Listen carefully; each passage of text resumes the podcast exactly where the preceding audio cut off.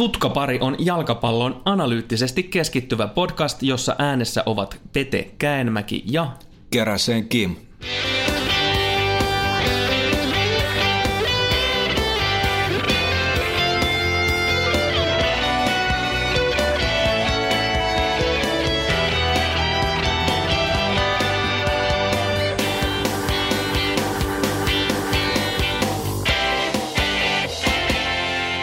Tutkaparin mestareiden liiga ennakko kauteen osa kaksi. Toivottavasti nautitte ensimmäisestä osasta. Lähdetään tästä saman tien tiukkaan asiaan. Me jäätiin puolen väliin, eli lohko E on ensimmäisenä käsittelyvuorossa ja sieltä ensimmäisenä eteen pompsahtaa AEK Ateena. Ainoa joukkue, joka on pelannut yhdellä kaudella kaikki lohkovaiheen ottelunsa tasan.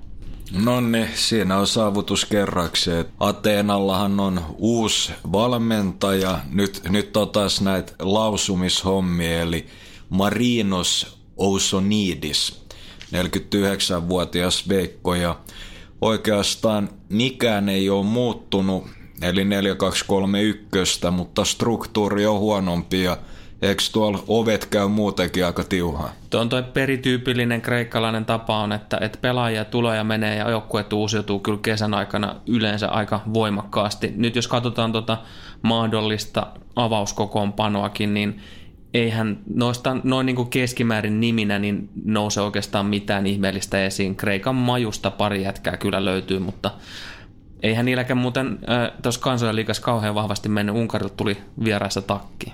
Joo, toi voi elää vielä huuhkajien kannalta, ettei voi klaagaa, mutta ehkä tämä joukkueen kenties tärkein pelaaja on Marko Livaja siinä tota kymppipaikalla tai piikissä, että hänen harteilla on, on melko paljon tästä Ateenan maalintekovastuusta.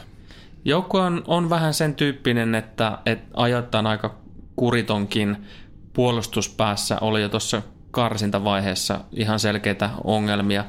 Ehkä ne vahvuudet löytyisi sieltä kontrista, mutta en mä nyt tiedä, en mä kauhean vakuuttunut tästä joukkueesta kyllä ole. Vahva sama, että, että tosi, tosiaan tuommoisia disipliiniongelmia, kurinalaisuuden ongelmia ja kuten sanoit, niin rikkoo todella paljon ja himassakin niin oli melko lailla hätää kärsimässä Celticia vastaan. Että voitti sen matsin 2-1, mutta XG oli kyllä ihan toisinpäin. Niin ja jos, itse asiassa jos katsotaan ihan kaikki AEK noita karsintavaiheen pelejä, niin itse asiassa joukkue on kyllä todella onnekas, että tänne asti tiensä selvitti, nimittäin käytännössä kaikissa peleissä oli parhaimmillaankin näin XGnkin valossa niin aika lailla tasapäinen, pääasiassa hävisi ne pelinsä. Ei kyllä lupaava näytä ja Sieltä on ulos lähtenyt Iranin majustakin tuttu ja ei Rauho lähtenyt ja Vranjes.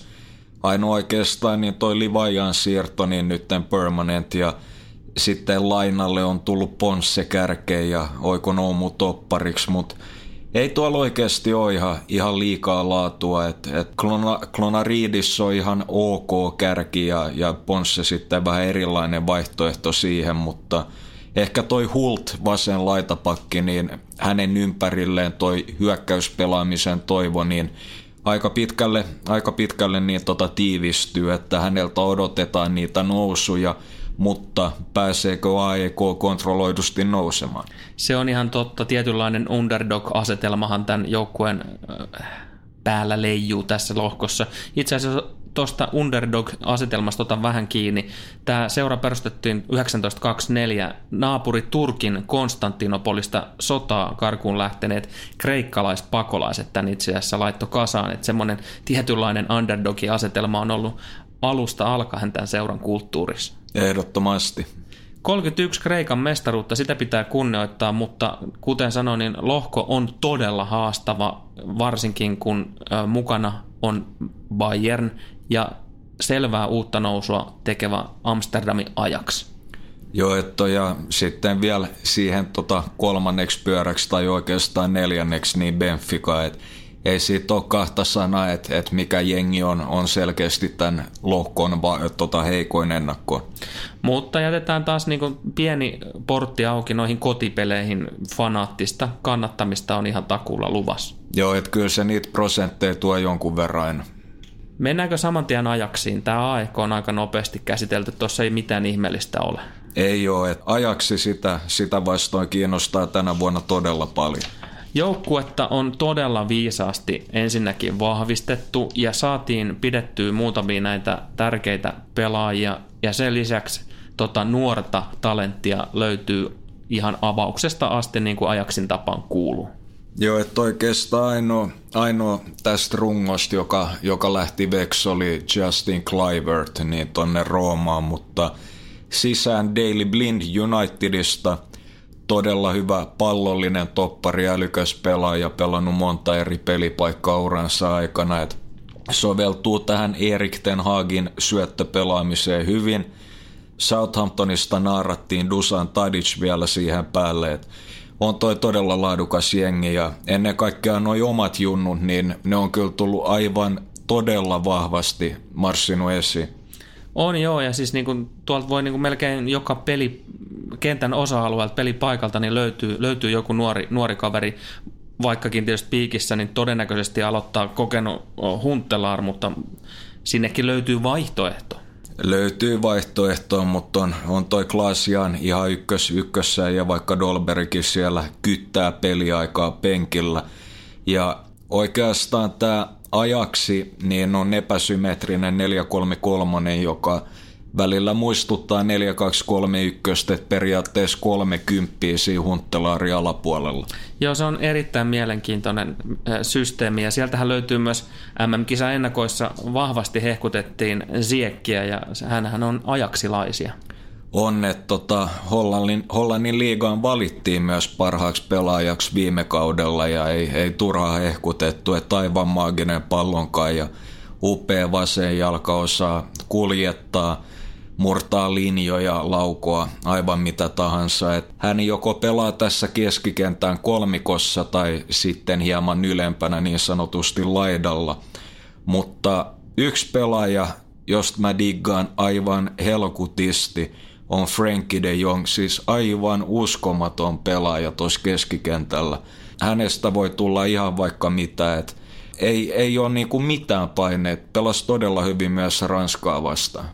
Juu, ja siis tota Hollannin tilannetta, jos katsotaan, MM-kisat jäi väliin, kun karsiuduttiin, mutta, mutta siellä on ihan hemmetisti nuorta talenttia, ei pelkästään ajaksilaisia, mutta muutenkin, niin on melko helppo heittää, että muutaman vuoden päästä niin Hollanti on takaisin maailmaan ihan kärki. On, että siis oikeasti tämä jengi, kun, kun chigaa tuota avausta, niin ainoat semmoiset vähän negat on just no okei, okay, Huntelaar – ei ole enää samaa pelaaja, mikä oli silloin aikoinaan, mutta edelleenkin totta kai kokenut ja, ja vaarallinen, tekemä, ää, vaarallinen maalintekijä.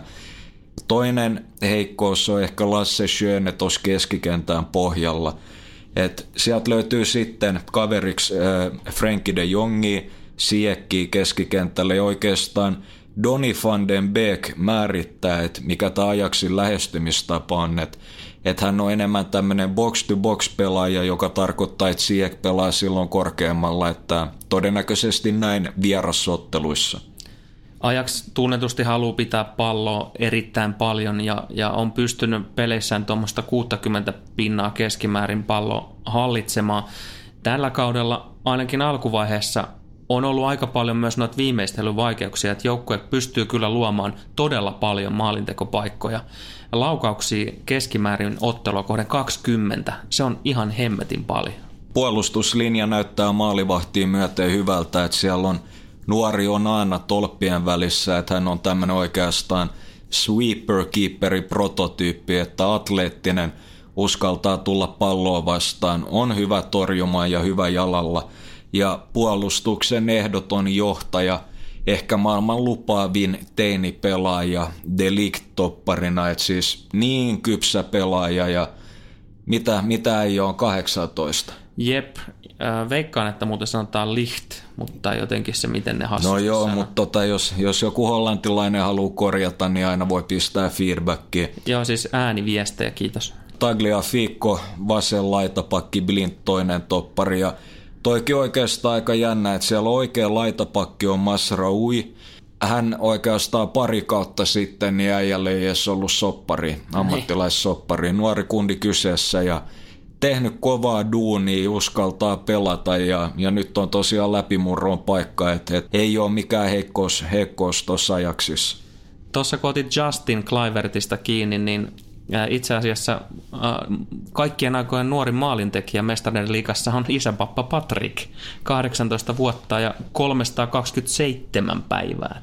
Joo, että tota, jos, no okei, eri, eri profiilin pelaajia, mutta jos Justinis tulee edes puoliksi yhtä hyvä kuin Fajas, niin silloin on kyllä uskomattoman hyvä ura edessä. Kuningas Litmanen on muuten myös seuran edelleen paras maalintekijä mestareiden liigassa. Muistatko kuinka monta häkkiä Litti heitti? Öö, olisiko ollut kahdeksan? 20. Siis niin ylimalkaa? Niin. Niin, niin.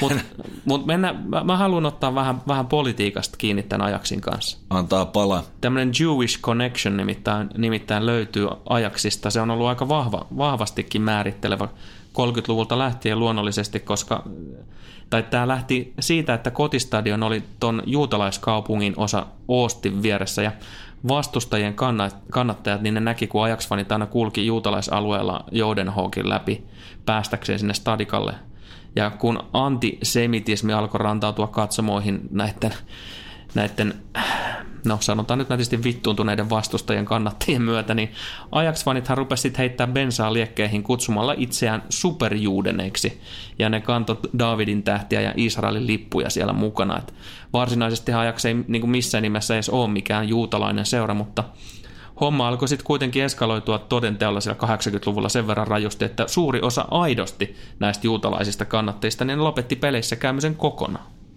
Okei, toi on kyllä ihan mielenkiintoinen story ja, ja siis selittyyköhän jotenkin, en, en, en kyllä usko, että siinä on välttämättä mitään connectionia, mutta Spursilla ja Ajaxillahan on, on lämpimät välitteet.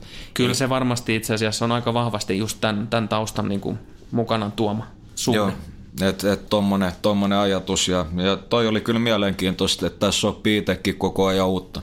Se on aina kiva kaivaa kaikkea tietoa. Se on, se on just näin ja, ja jos semmoinen snadi tiivistys, ketä ajaksissa kannattaa seurata, niin siinä on pommin varmasti Siek, siitä ei ole kahta Frankie de Jong, Delict, nuori oikea laitahyökkäjä Neres – hänestä tulee myös todella hyvä ja Veska on aina, että siinä on kyllä äijä, äijä kerrakseen, jota kannattaa seurata. Eikö tämä vähän haiskahtaisi, haiskahtaisi siltä, että ajaksilla on ihan hyvät saumat edetä tästä lohkosta jopa jatkoon? No siis ihan aidosti, että, että ei, ei tietenkään tässä pelkästään voida ajaksi ylistää, että nuori jengi, iso testi ja pälä pälä kaikki nämä kliseet, mutta tämä ajaksin nuori generaatio on poikkeuksellinen, että just – Frankie de Jong deliktet, että tota se tiivistyy heihin, että et kumpikaan niin ei, niinku, ei mitään paineita noin nuoressa iässä ja uskaltaa pelaa sitä jalkapalloa ihan sama, että onko siellä Pogbat kantteet tai vaikka Luka Modricit vastassa. Nimenomaan tuosta pelirohkeudesta, niin si- siinä on aika paljon opittavaa kyllä sitten ihan junnuillakin. No ihan ehdottomasti, että toi Frankie de Jong on täydellinen tämmöinen Twitter-pelaaja, että kannattaa ottaa sieltä tutkapari seurantaa, jos on jotain muksui, niin, niin voi sitten opiskella, opiskella tota De Jongin tekemistä. Mutta tosiaan joustava ja monipuolinen jengi ja, ja tota, omasta mielestäni todella hyvät saumat päästä jatkoa. Tästä eteenpäin lohkon ihan selkeä sen ykkössuosikkiin Bayern Münchenin. Tässä nyt ei myöskään perus formaatiossa, niin mitään yllättävää siinä mielessä on, että 4-2-3-1 tai 4-3-3 nämä yleensä pelaa. Joo, ja 4-1-4-1, mutta noi, noi on vaan no ne on niitä niin numeroita. sama, sama että ettei silloin mitään merkitystä. Ja, ja tota, uusi päävalmentaja Niko Kovac oli ihan rehellisesti sanottuna hieman skeptinen ennen kuin on nyt, nyt tota, kauden aikana päässyt perehtymään ja varsinkin pelaajien kommentteihin, että Müller, Müllerit, Lewandowskit, kaikki niin kunnioittaa häntä todella paljon. Hän on aktiivisesti mukana treeneissä, siellä johtamassa, osaa samaistua ammattiuran takia näihin pelaajiin. Että hän on pelaajien valmentaja, auktoriteetti ja se ei tietenkään huonona asia, että todella tyylikkäästi pukeutunut, että se luo semmoisen presenssin. On joo, ja siis niin kuin, hän on johtaja jo peliuralta ja, ja ihan, ihan selvästi on saanut positiivisen vaikutuksen tuonne pelaajistoon. Mä itse tykkään hänen niin kuin presenssistään tosi paljon, että varmasti olisi kiva valmentaja myös mulle. Ois ja, ja toi, siinä on just se, jotain, jotain siinä olemuksessa on vaan, en tiedä jos se on se katse tai mikä, mutta tota, heti tulee semmoinen fiilis, että kunnioittaa tota äijää. Ja niin ja kausi on lähtenyt aika vauhdikkaasti kanssa käyntiin. On ja, ja, ja näin totta kai kuuluukin, että onhan, onhan Bayern ihan selkeä ennakkosuosikki tuolla Saksassa. Ja mitä muuta on joukkueessa tapahtunut? No ulos lähti pysyvästi Douglas Costa Juveen, mutta toki hän oli jo siellä lainalla. Arturo Vidal lähti Barsaan, Rudi lähti Schalkeen ja Bernat lähti, lähti tonne PSG. Että sisään taas tuli Goretska, nuori Alfonso Davies tulee MLSstä talvella, että häntä kannattaa myös seurata ja Englannissa flopannut Renato Sanchez takaisin lainalta, kuten myös Serge Gnabry Hoffenheimin lainalta, että nyt löytyy ihan hyvin leveyttä tonne vähän ylemmäskin. Kyllä löytyy ja, ja täältä nyt ehkä pakko nostaa toi Joshua Kimmich, jolta odoteltiin suuria tekoja jo Venäjän MM-kisoissa, mutta Saksan tarina nyt kaikki muistaa. Oli miten oli, Kimmich oli kyllä sitten taas niitä harvinaisia valopilkkuja sielläkin. Joo, ja, ja nyt tota Ranskaa vastaan, niin, niin tota noissa Nations Leagueissa niin pelasi puolustavaa keskikenttää pitkästä aikaa. Oli todella johtava, johtava siinäkin, että tota kontrolloi ottelua, piti rauhallisuuden ja Saksa ei ollut ollenkaan yhtä avoin kuin tuo lämmänkisoissa. Et maailman paras oikea laitapakki tällä hetkellä ja taipuu kyllä moneen muuhunkin, että melkoinen tietokone siellä korvien välissä. On jäätävä monipuolinen pelaaja. Yksi pelaaja nuoremmasta päästä tästä joukkueesta, josta itse diggailen kanssa, niin on toi Kingsley Coman.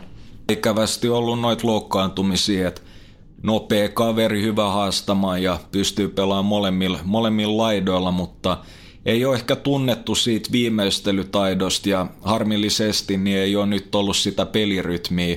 Oli, oli silloin parhaimmillaan Pepi-alaisuudessa aivan murhaava ja, ja silloin oli vielä nuorempikin, että häneltä on kyllä ehdottomasti lupa odottaa hyviä esityksiä jatkossa. Väitän tähän muutama tilastopalan ennätysosastolta. Bring it. Bayernilla on hallussaan pisin kotivoittoputki 16 kipaletta putkeen UCLS, mutta myös vierasvoittoputki seitsemän matsia, että kohtalaisen kovia noikin. Ja sitten yksi tämmöinen hyvin mielenkiintoinen pikku detalji, knoppi. Joukkueen riveissä on esiintynyt eniten maaleja tehnyt maalivahti. Hans-Jörg Butt kolme pilkkua. Kyllä, muistu... Mutta, joo, mu- muistat sen? Muistan, muistan, ja ennen sitä oli Paraguay Veska Shilavert, että hänkin veti vapareita, mutta en mä kuitenkaan ihan niin nuori sälli ole, että, että tota, noi äijät unohtuisi. Mutta Hans-Jörg Butt teki nämä kolme kaikki pilkut heitti sisään niin Juventusta vastaan. Se on kyllä kova suoritus. Mutta mielenkiintoinen, niin kuin, no näin voi käydä myös. Kyllä, että et, tota, katsotaan, jos tällä kaudella Manu pääsisi rank, et, tota, laukomaan, mutta oliko sulla vielä jotain knoppia siinä? On mulla tässä vielä yksi juttu, mutta kerro nyt ihmeessä vähän vielä tosta.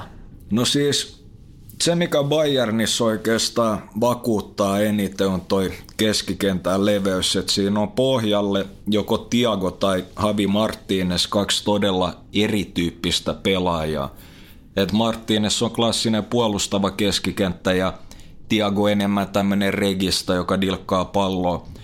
Sitten löytyy kaksi oikeastaan box-to-box pelaajaa, Goretska ja Tolisso. Ja sitten ihan tommosia OK-jukkoja, että et, tota Thomas Müller ja James Rodriguez. Et, tota, en mä tiedä, että pärjäisikö hän tuolla keskikentällä Veikkausliigassa. No en usko, että hoikota pystyisi kaatamaan. Ei, ja toppariosasto on todella laadukasta, että Javi Martínez voi myös tarvittaessa pelaa siellä. Ja sitten on Hummels Boateng ja, ja Syyle siihen vielä päälle. Mutta oikeastaan ainoat murheet, mitä itsellä on, on, että kun Bernat myytiin, niin tota, Rafinha oikeastaan ainoa tämmöinen kierrätysvaihtoehto laitapakin tonteelle, että hän pystyy pelaamaan vasemmalla ja oikealla, mutta esim. liigassa ei voi nytten kierrättää sekä Kimmihiä ja Alaba, että siinä pitää Kovacit olla, olla fiksu, että, että äijät on sitten tuore myös tuolla Euroopan kentillä. Ja okei, nytten toivoin mukaan Kouman pysyy ehjänä ja Nabri on myös vaihtoehto tonne laita, laitapelaajien tonteille – mutta Ribery ja Robben taas vuoden vanhempia, mm. ja voidaanko olettaa, että silloin kun nämä oikeasti isot matsit pelataan keväällä, että molemmat toi sehjän? Se on aika harvinaista herkkuu ollut, ollut Bayernille, mutta joka tapauksessa niin kyllähän tämä, tämä taipuu aika monenlaiseenkin pelaamiseen tämä, tämä matsku. Taipuu todellakin ja sitä Myllää sanoi, että okei ensinnäkin epäonnistuneet tämän kisat, täällä saksalaisella rungolla on todella kova nälkä. Ja siihen vielä päälle tämmöinen todella nälkäinen ja kunnianhimoinen nuori valmentaja, johon pelaajat pystyy yhdistymään. Et tota, ehkä siinä on vähän semmoinen snadisi suu-efekt, mitä oli Real Madridissa. Bayern on tottunut meneen pitkälle näissä kinkereissä ja tämä tahti tuskin tällä kaudella muuttuu. Ei tuu muuttumaan, että ehdottomasti yksi isoimpia suosikkeja. Palataan kuitenkin vielä hetkeksi juutalaisasioiden pariin, kun tämä maailma on niin kauhean kahtia tai polaarinen, ollaan mustia tai valkoisia eikä yleensä mitään sitä välistä, niin on hyvä muistutella näistäkin asioista ehkäpä. Bayernhan oli, oli niin kuin seurahistoriansa aikana erittäin vahvassa kehityskaaressa juuri maailmansotien välissä. Voitti esimerkiksi ensimmäisen Saksan mestaruuden 1932, mutta kävi niin, että natsismi käytännössä pysäytti toiminnan. Sekä seuran presidentti Kurt Landauer että päävalmentaja Richard Kuhn, ne oli juutalaisia ja joutuivat loppujen lopuksi pakenemaan maasta. Bayernihan on sitten pilkattu myös juutalaisten seunaan. Tätä menestyksellisen alhon aikaa, joka lähti näistä vainoista, niin kesti lopulta parikymmentä vuotta, kunnes syntyi uusi keisari.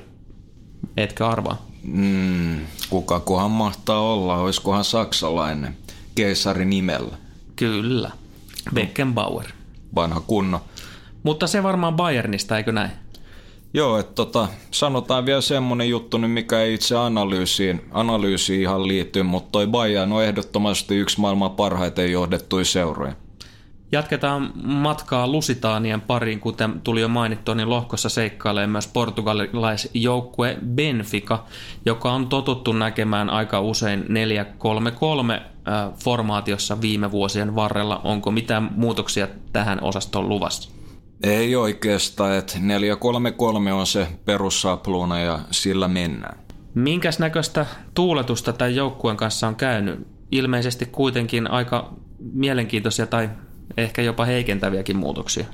No joo, että sieltä tota, Huau Carvalho ja Hortta muun muassa lähti veksi, Cristante ja Jimenez lähti veksi, Lisandro Lopez lähti veksi ja sitten Taliska ja Carillo, jotka oli lainan lähti veksi. Varsinkin toi Taliska vähän ihmetyttää, että siinä on jotain hämärää siinä Kiinan diilissä, että pelasi tosi hyvin Besiktasissa silloin ennen kuin lähti, lähti seikkailemaan Kiinaan.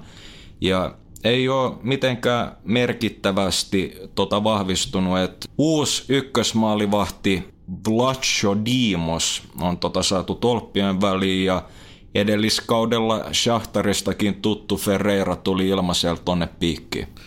Mutta tietoni äh, Portugalin maalta kertovat, että itse asiassa Ferreira ei ole kovin kaksisesti kautta kyllä aloittanut. Joo, ei, että siellä kaivataan kyllä Jonasia todella pahasti, Joo, että kyllä. hän on ollut, ollut loukkaantunut nyt. Et... Ja itse asiassa Jonasin kanssahan on nyt ollut se, sekin, että siinä oli aika paljon vääntöä, että jääkö vai eikö jää, että siinä on semmoinen pieni saaga myös, että mä mietin sitä, että hän on erittäin tärkeä pelaaja tälle joukkueelle, mutta mikä hän on tavallaan kaverin motivaatio.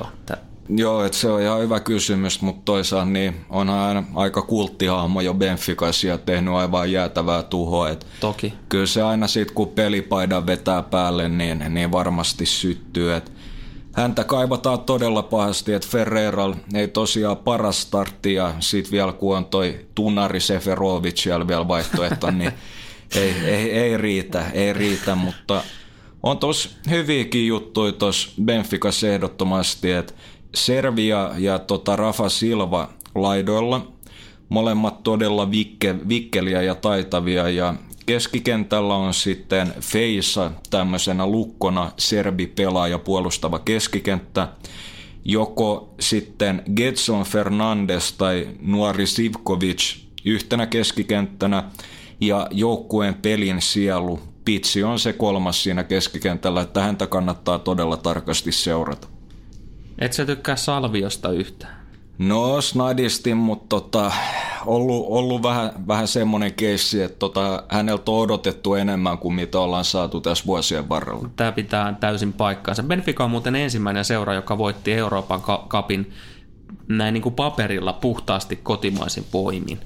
No. Se, se on kova juttu ja taisi olla silloin Eusebion aikaa. Joo, kyllä ne on näitä aikoja. Nimenomaan silloin, silloin tota näitä siirtomaa juttuja, että Afrikasta portugalilaistuneita, niin oli sitten ringissä, että se on vähän komsii komsaa, onko ihan puhtaasti kotimaisin voimin, mutta paperilla ainakin. Paperilla ainakin ja tuossa on sitten puolustuksessa nostetaan esiin vasen laitapakki vielä Grimaldo, että odotetaan milloin se iso siirto kutsuu, että todella taitava, todella taitava vanha Barsan pelaaja. Benficassa on vähän sitä kutinaa yleensä ollut, että he tykkäävät kääntää peliä tosi nopeasti ja, ja on luonut jonkunnäköistä mainetta vastahyökkäysjoukkueena, mutta mun mielestä tilastot vähän näyttäisi siltä, että ei nyt ihan puhtaasti enää kontrilla kuitenkaan kyllä mennä. Ei, että siinä on kyllä vähän fieluu. Eurokentillä totta kai päällimmäinen ase, päällimmäinen ase, mutta pyrkii toki kontrolloimaan näitä matseja pitsin johdolla. Oliko taktisesti jotain heittää vielä? No siis tekninen joukkue, mutta pakko kysyä ihan semmonen, semmonen kyssäri, että ei tietenkään jalkapallo ei katso pituutta, case, messit, ah, hazardit niin. ja niin poispäin. Mutta onko tuolla Benfican laitahyökkäysosastolla kuitenkin tarpeeksi koko eurokentille? Et se on eri juttu, jos on semmoinen semmoinen pelaaja tai systeemi, joka on rakennettu pelkästään pallohallinnan ympärille, että saa kosketuksia.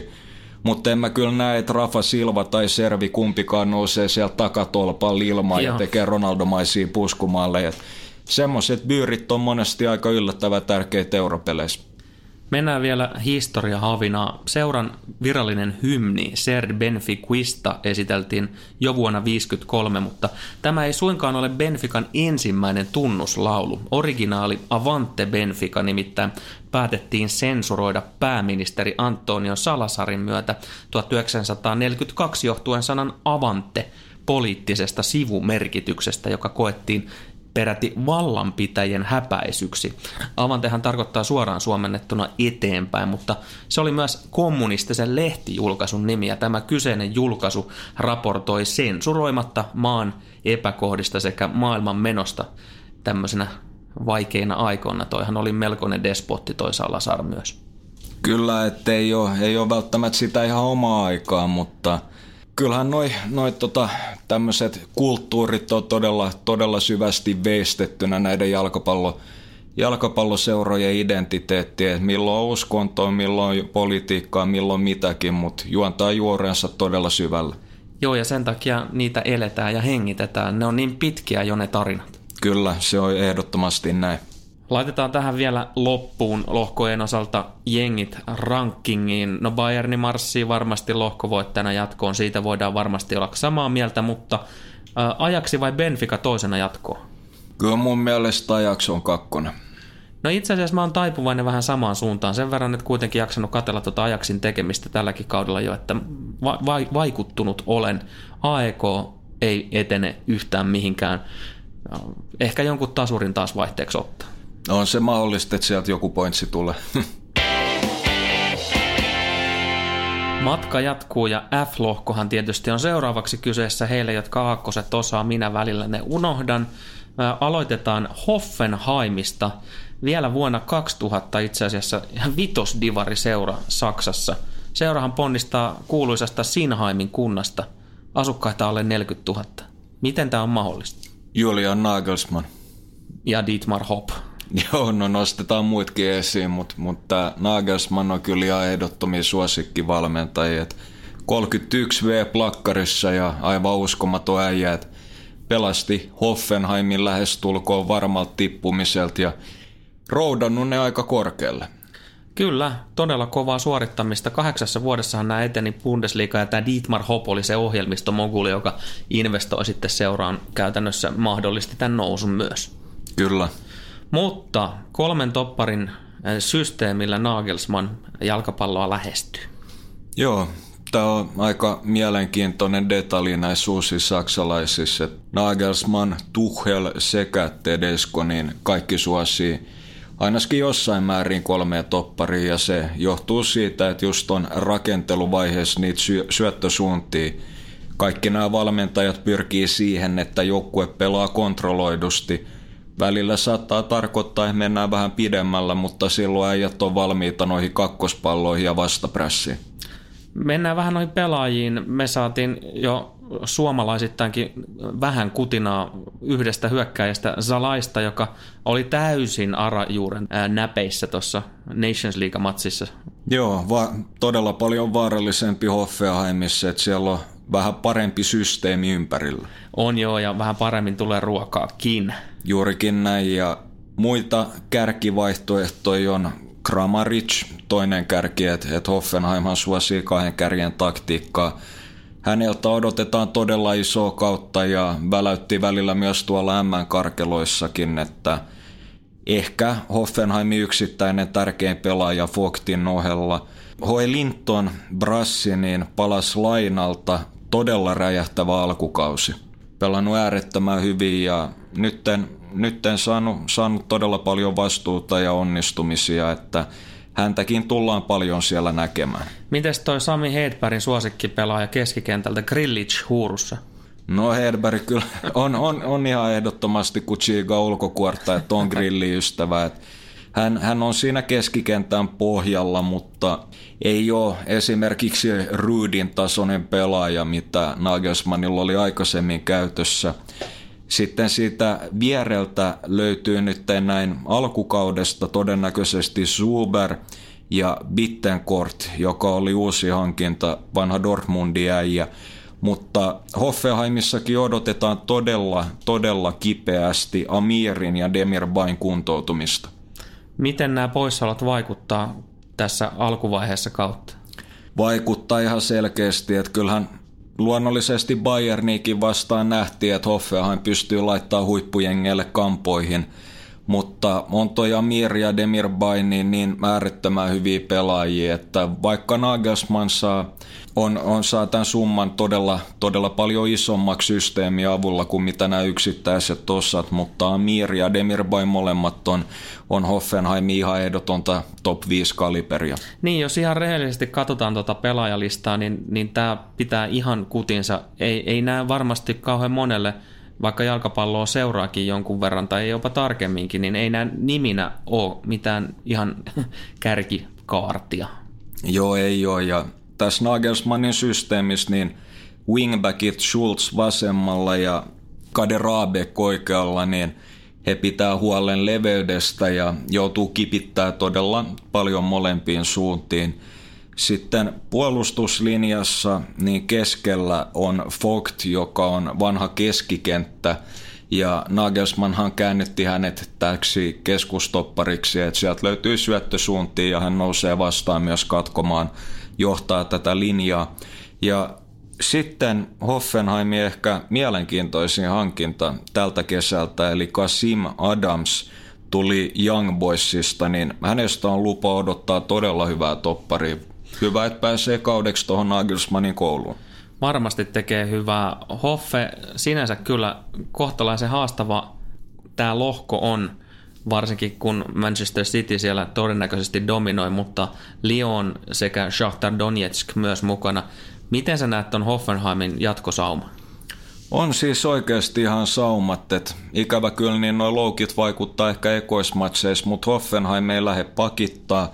He pelaa omaa peliään ja Nagelsmann on todella älykäs valmentaja, sitä ei voi alleviivaa ja aivan loistavat analyysitiimit, että ottelukohtaisesti vaihtelee prässitasoja, prässiansoja, etenemisvaihtoehtoja ja löytää näitä tiloja siellä kentällä.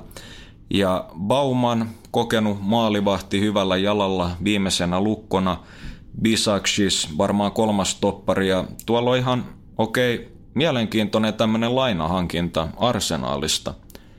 Reis Nelson, todella taitava laituri, niin mielenkiintoista nähdä, jos, jos saa vastuuta Nagelsmannin alaisuudessa. Hoffenheim on ainakin semmoinen joukkue vedonlyönnissä, jossa kannattaa katsella noita maalimääriä yleensä tuppaa tapahtumaa.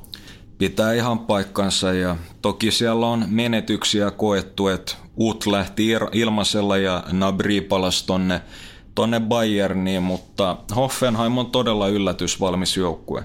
Kannattaa pitää mielessä ja parantaa varmasti tietyistä syistä, jotka jo mainittiin, niin kisan edetessä. Edetäänkö tästä nyt sitten me Manchester City? No tehdään näin. Itse asiassa Forbesin mukaan maailman viidenneksi arvokkain futisseura, joka on voittanut viisi mestaruutta ja kapvoittajan kapinkin niinkin läheisesti kuin vuonna 1970. Kova on ollut nousu ja määrätietoista tekemistä ja nyt hän siis City hakee tämmöistä globaalimpaa asemaa just ton uuden Amazon Prime-dokkarin myötä ja niin poispäin. Tietynlaista lähetystyötä voisi ehkä jopa sanoa. Ihan, ihan ehdottomasti, että siinähän on, on verivihollinen United, niin on, on kunnostautunut ehkä parhaiten kaikista seuroista tuossa just globaalissa markkinoinnissa, että City totta kai haluaa kurua tätä eroa kiinni. Toin tuon lähetystyön terminä ihan tarkoituksella, nimittäin Man City on alun perin kirkon joukkue. Ja 80-18-80-luvulla niin mustaa paitaa koristi valkoinen risti, että kovin on oltu kirkon miehiä. Kyllä, ja kaikki FIFA-pelaajat tietää, että on kiitti, että se on, se on klassikko vanhoista FIFOista. Ja tämä on ihan totta. Mutta Man Citystä varmasti myös voi käydä kaivamassa tietoa meidän valioliiga-ennakosta. Siellä joukkuetta käsiteltiin, mutta pistäpä nippuun nyt sitten vielä tiiviisti, mistä on kyse Pep Guardiola Manchester Cityssä. Maailman paras valmentaja nytten on Euroopan, Euroopan valloitus kiikarissa, että – osoitti kaikille, että pystyy pelaamaan todella hienoa fudista ja dominoimaan liigaa Englannissa. Viime kaudella niin, niin tämmöistä juoksevaa joukkuetta vastaan oli sitten vaikeuksia, vaikeuksia kun kohtas Liverpoolin. Et toi Cityn leveys on jotain aivan, aivan älytöntä ja on, on siellä isoin lovio ehkä Fernandinho, että edelleen loistava – ja jos olisi joku kierrätysvaihtoehto, niin ei olisi ongelmaa, mutta tulee väsymään kauden mittaan ja se saattaa ehkä vähän syödä näitä UCL-kannun nostamistoiveita. Siinä on Kevin De Bruyne jonkun aikaa sivussa, mutta tämä on todettu aikaisemminkin, että hänen poissaolonsa ei tuolla rosterilla, niin ei oikeastaan tunnu juuri missään. Ei tunnukaan ja jokaiselle paikalle oikeastaan, paitsi, paitsi tuohon keskikentän pohjalle, niin löytyy päteviä vaihtoehtoja. Toki Gündogankin pystyy pelaamaan siinä ja oli, oli jopa ihan hyviä suorituksia kutospaikalla viime vuonna, että et on toi City edelleenkin aivan jäätävä joukkue ja katsotaan, että jos Guardiola saa haluamansa eurokentillä muuallakin kuin Barsassa. Nimenomaan, ja tämä on nyt varmasti myös semmoinen aika tärkeä, tärkeä fokus toi Eurooppa, koska kuitenkin viime kauden suoritus jäi pettymysten kirjaan. Näetkö mahdollisuutta isoakin sille, että, että City pystyisi voittamaan UCL? Näen ehdottomasti. Totta kai ei, ei ikinä tota materiaalia Peppiä voi sulkea missään nimessä pois, että varmaan dominoivan alkulohkoesityksen jälkeen joiksi kirkkaimpia kandidaatteja, mutta just toi keskikentän pohja-aspekti, mikä se lopullinen topparipari isoissa matseissa on, ja myöskin se, että jostain kumman syystä niin Pep on nytten Cityssä viime kaudella ja Bayernissa niin tehnyt vähän turhan paljon hienoa, hienosäätöä johonkin näihin UCL-pudotuspelimatseihin, että niin semmoista tietynlaista jopa ylianalyysiä on, on ollut nähtävissä. Joo, että et oli, oli toimiva 4-3-3, mutta siitä laitettiin yksi ylimääräinen keskikenttä ja ei skulannut. Et en tietenkään ei, ei Peppi voi siinä mielessä kyseenalaista, että todella älykäs, määrätietoinen valmentaja, joka jatkuvasti kehittyy. Et on, on Cityl ehdottomasti hyvät saumat. Jatketaan Ranskaan saman tien ja sieltä Lyon. Joukkue pelaa aika usealla erilaisella formaatiolla. Sieltä löytyy 442 timanttia, 433, 4231, ää, aika fleksiibeli joukkue. On, että toi keskikenttä varsinkin niin on todella nuori ja laadukas. No lähde avaamaan. Joo, siellä on Tussart pohjalla. Hän on yksi Ranskan liigan parhaimpia taklaajia ja älykäs puolustussuuntaan. Löytyy todella moderni box-to-box-pelaaja, joka on hyvä kuljettaa Endombelessa. Nämä molemmat herrat tulee saamaan isomman siirron kohta ja sama pätee myös Auariin, että todella nuoria lupaava pelaaja ja hänestäkin voi tulla aivan mitä tahansa. Joukkueessa on paljon pelaajia, jotka kykenee kuljettamaan, tuommoisia tempokuljetuksia tekemään. Niin löytyy ja sitten jos analysoidaan tätä joukkuetta nyt vaikka Timantissa, että ei sekoitella liikaa, niin keskikentän yläpuolella on joukkueen pelin sielu Nabil Fekir. Kyllä, hän juuri, eikö se ollut, oliko se Shakira? Ei Shakira, kun se on sen, äh, kukas täällä oli? Ah, kaikkien äh. aikojen povipommi. Pamela Baywatch. Ei, ei, se oli Adil Rami. Ei, kun se oli Ramin kanssa. Joo, joo, ja, ja Pikel, Pikel oli Sha, Sha, joo. Shakira. Nämä on tosi että... tärkeitä nämä, että kuka kenenkin kanssa tyylaa. On noin, ja, ja tota, tuossa oli juoruun liikkeellä, että Rami olisi kossut tota, Pamela Anderson ja hän olisi dumpannut, mutta Rami vastasi Instagramissa, että valheita valheita. Että näköjään toskin saada otsikoit ja lähestulkoon hävettää, että mä oon tietoinen tästä. että, tota... Minä sanoin, että nämä on hyviä ja tärkeitä tietoja, jotka vaikuttaa nimenomaan jalkapallopelin on, analyysiin. Tässä täs vallotetaan ihan uusia alueita, että foodis-analyysi ja seiska samassa paketissa, you know it. Onneksi mä menin, tota, niin muistin ihan väärin tässä kohtaa. Tämäkin olisi jäänyt muuten väliin. Joo, ja tota, sitten siellä piikissä on Memphis Depay, joka... Kova Joo, todella kova. Et monilla on tämä, hän oli ihan, ihan jäätävä silloin Hollannissa PSVssä. Ongelmana oli, että herra paukutti nämä punttiennätykset ihan uuteen uskoon. Ja minkä takia tämä on ongelma? No kroppa ei ollut tasapainossa, hän ei enää saanut sitä räjähtävää nopeutta liikkeelle – mutta tuli seurattua tätä Memphisin tekemistä. Hän panosti tämmöiseen funktionaaliseen treenaamiseen, joustavuuteen, venyvyyteen, kehonpainoon. Ja on ollut nytten sen ajan, kun ollut Ranskassa, niin yksi liigan ihan ehdottomasti parhaista pelaajista. Tuo, tuo klassinen suomalaisen pikajuoksijan niin kuin tuho, liian paljon punttia ja sitten kato, kato se nopeus. Joo, ja, ja just tuossa Koleskin niin tuli jubailtua tolppa Seonankaan, että et tota, ei, ei pysty käsittämään, että minkä takia ei ole tämmöistä funktionaalista treenaamista, että sehän on just se, mikä generoi sen voiman, mutta siitä voidaan puhua joku toinen kerta. Ja sitten kärkiparina nähdään mitä todennäköisemmin tota Traore, vanha Chelsea-pelaaja, todella sähäkkä vasenjalkainen laituri tai sitten Celticistä tullut Dembele. Aivan, hän siirtyy tuonne myös. Joo, ja sitten yksi äijä, joka on pakko nostaa esiin, on Liganin paras vasen laitapakki Mendi. Mendi. Ihan uskomaton äijä, että häntä, häntä kannattaa ton Memphisin, Fekirin ja keskikenttäohjella seurata, että et tota, toi äijä tulee siirtyä isoihin liigoihin. Miten toi maalivahtiosasto? Olen pitänyt sitä Lionilla pienenä Akilleen kantapään. No joo, että tuosta Lopesista ei aina tiedä, että et mitä saa. Ja harmillista hänenkin kannalta, että Rui Patricio on ollut siinä ed- edellä Lusitaanien paidassa, että jos olisi sitä majukokemusta vielä enemmän, niin, niin voisi olla entistä parempi maalivahti, mutta ei se nyt ole mun mielestä se mitenkään kompastuskivi, että katsotaan, jos joutuu syömään sanoja. Lion kuuluu muuten harvaan joukkoon, joka on edennyt lohkosta jatkoon hävittyään kaksi ensimmäistä ottelua. Tämmöinen pieni knoppi tähän väliin. Ja itse asiassa heitän vielä toisen. Kaikkien aikojen nopein hattutemppu seitsemässä minuutissa. Minä muistan tämän Dinamo Zagrebia vastaan Buffetin Gomis. Joo, Gomis on kyllä melkoinen äijä ja melkoinen tuuletuskin. Lyonista sen verran vielä, että et tota, no okei, Dembele tuli nyt, nyt tilalle, mutta sieltähän viime kaudella hyvin pelannut Mariano Diaz palasi takas Realiin. Ja Lyon kääri kyllä hyvät fyrkat, kun meitä on Geubelsin Monakoon, että 16-vuotias sälli, joka nyt ei Lyonissa ihan liikaa ollut pelannut. Mutta ongelma tässä joukkueessa on se, että tuolla vaihtopenkillä ei ole tarpeeksi laatua hyökkäyspäähän. Et vaihtoehdot on Korne tai Terrieri. Joo, kyllä. Terrieri löytyy nipusta, Joo, vaikka ei Huddersfieldissa ollakaan. Ei, ei sentään, että et, tota, pitää ottaa pari puhelua ja chiigata, jos saadaan asioita tapahtuu ensi kaudeksi. Mut on, siis toi avaus on oikeasti todella hyvä. On hyvä.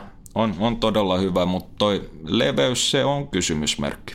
Aika tiukka skaba tässä lohkossa kyllä varmasti käydään tuosta kakkossijasta. Mitenpä näet Olympic Lyonnesin tota, niin, saumat? Ne on aloittanut kaden vähän, vähän vaisummin, kaksi voittoa, kaksi tappioa ja, ja hyökkäyspäässä on ollut nyt eh, jonkunnäköisiä tehottomuuspulmia. On ja Fekir Reinoit ihan, ihan ekoi matseja pelannut ja nyt joutuu taas vähän sumplia kuvioit uudestaan, että et just kun Mariano lähti ja niin poispäin, Dembele ei ole ajettu sisään.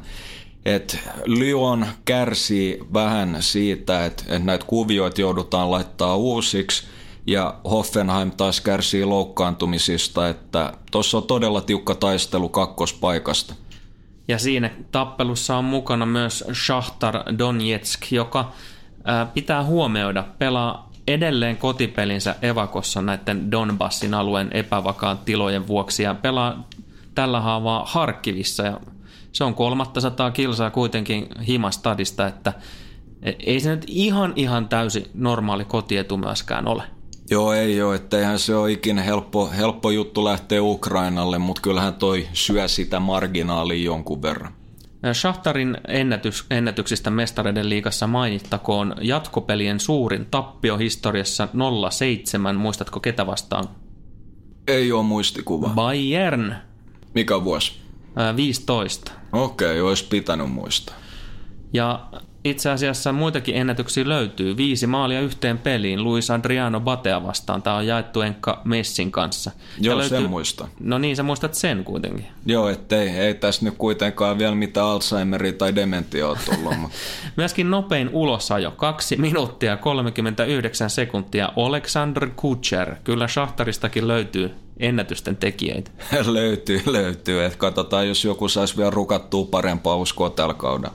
Aika tunnettua on, että Shahtarissa veivataan brasilialaisten avustamana. Sieltä on aika isoja siirtoja, muun muassa just Freddy.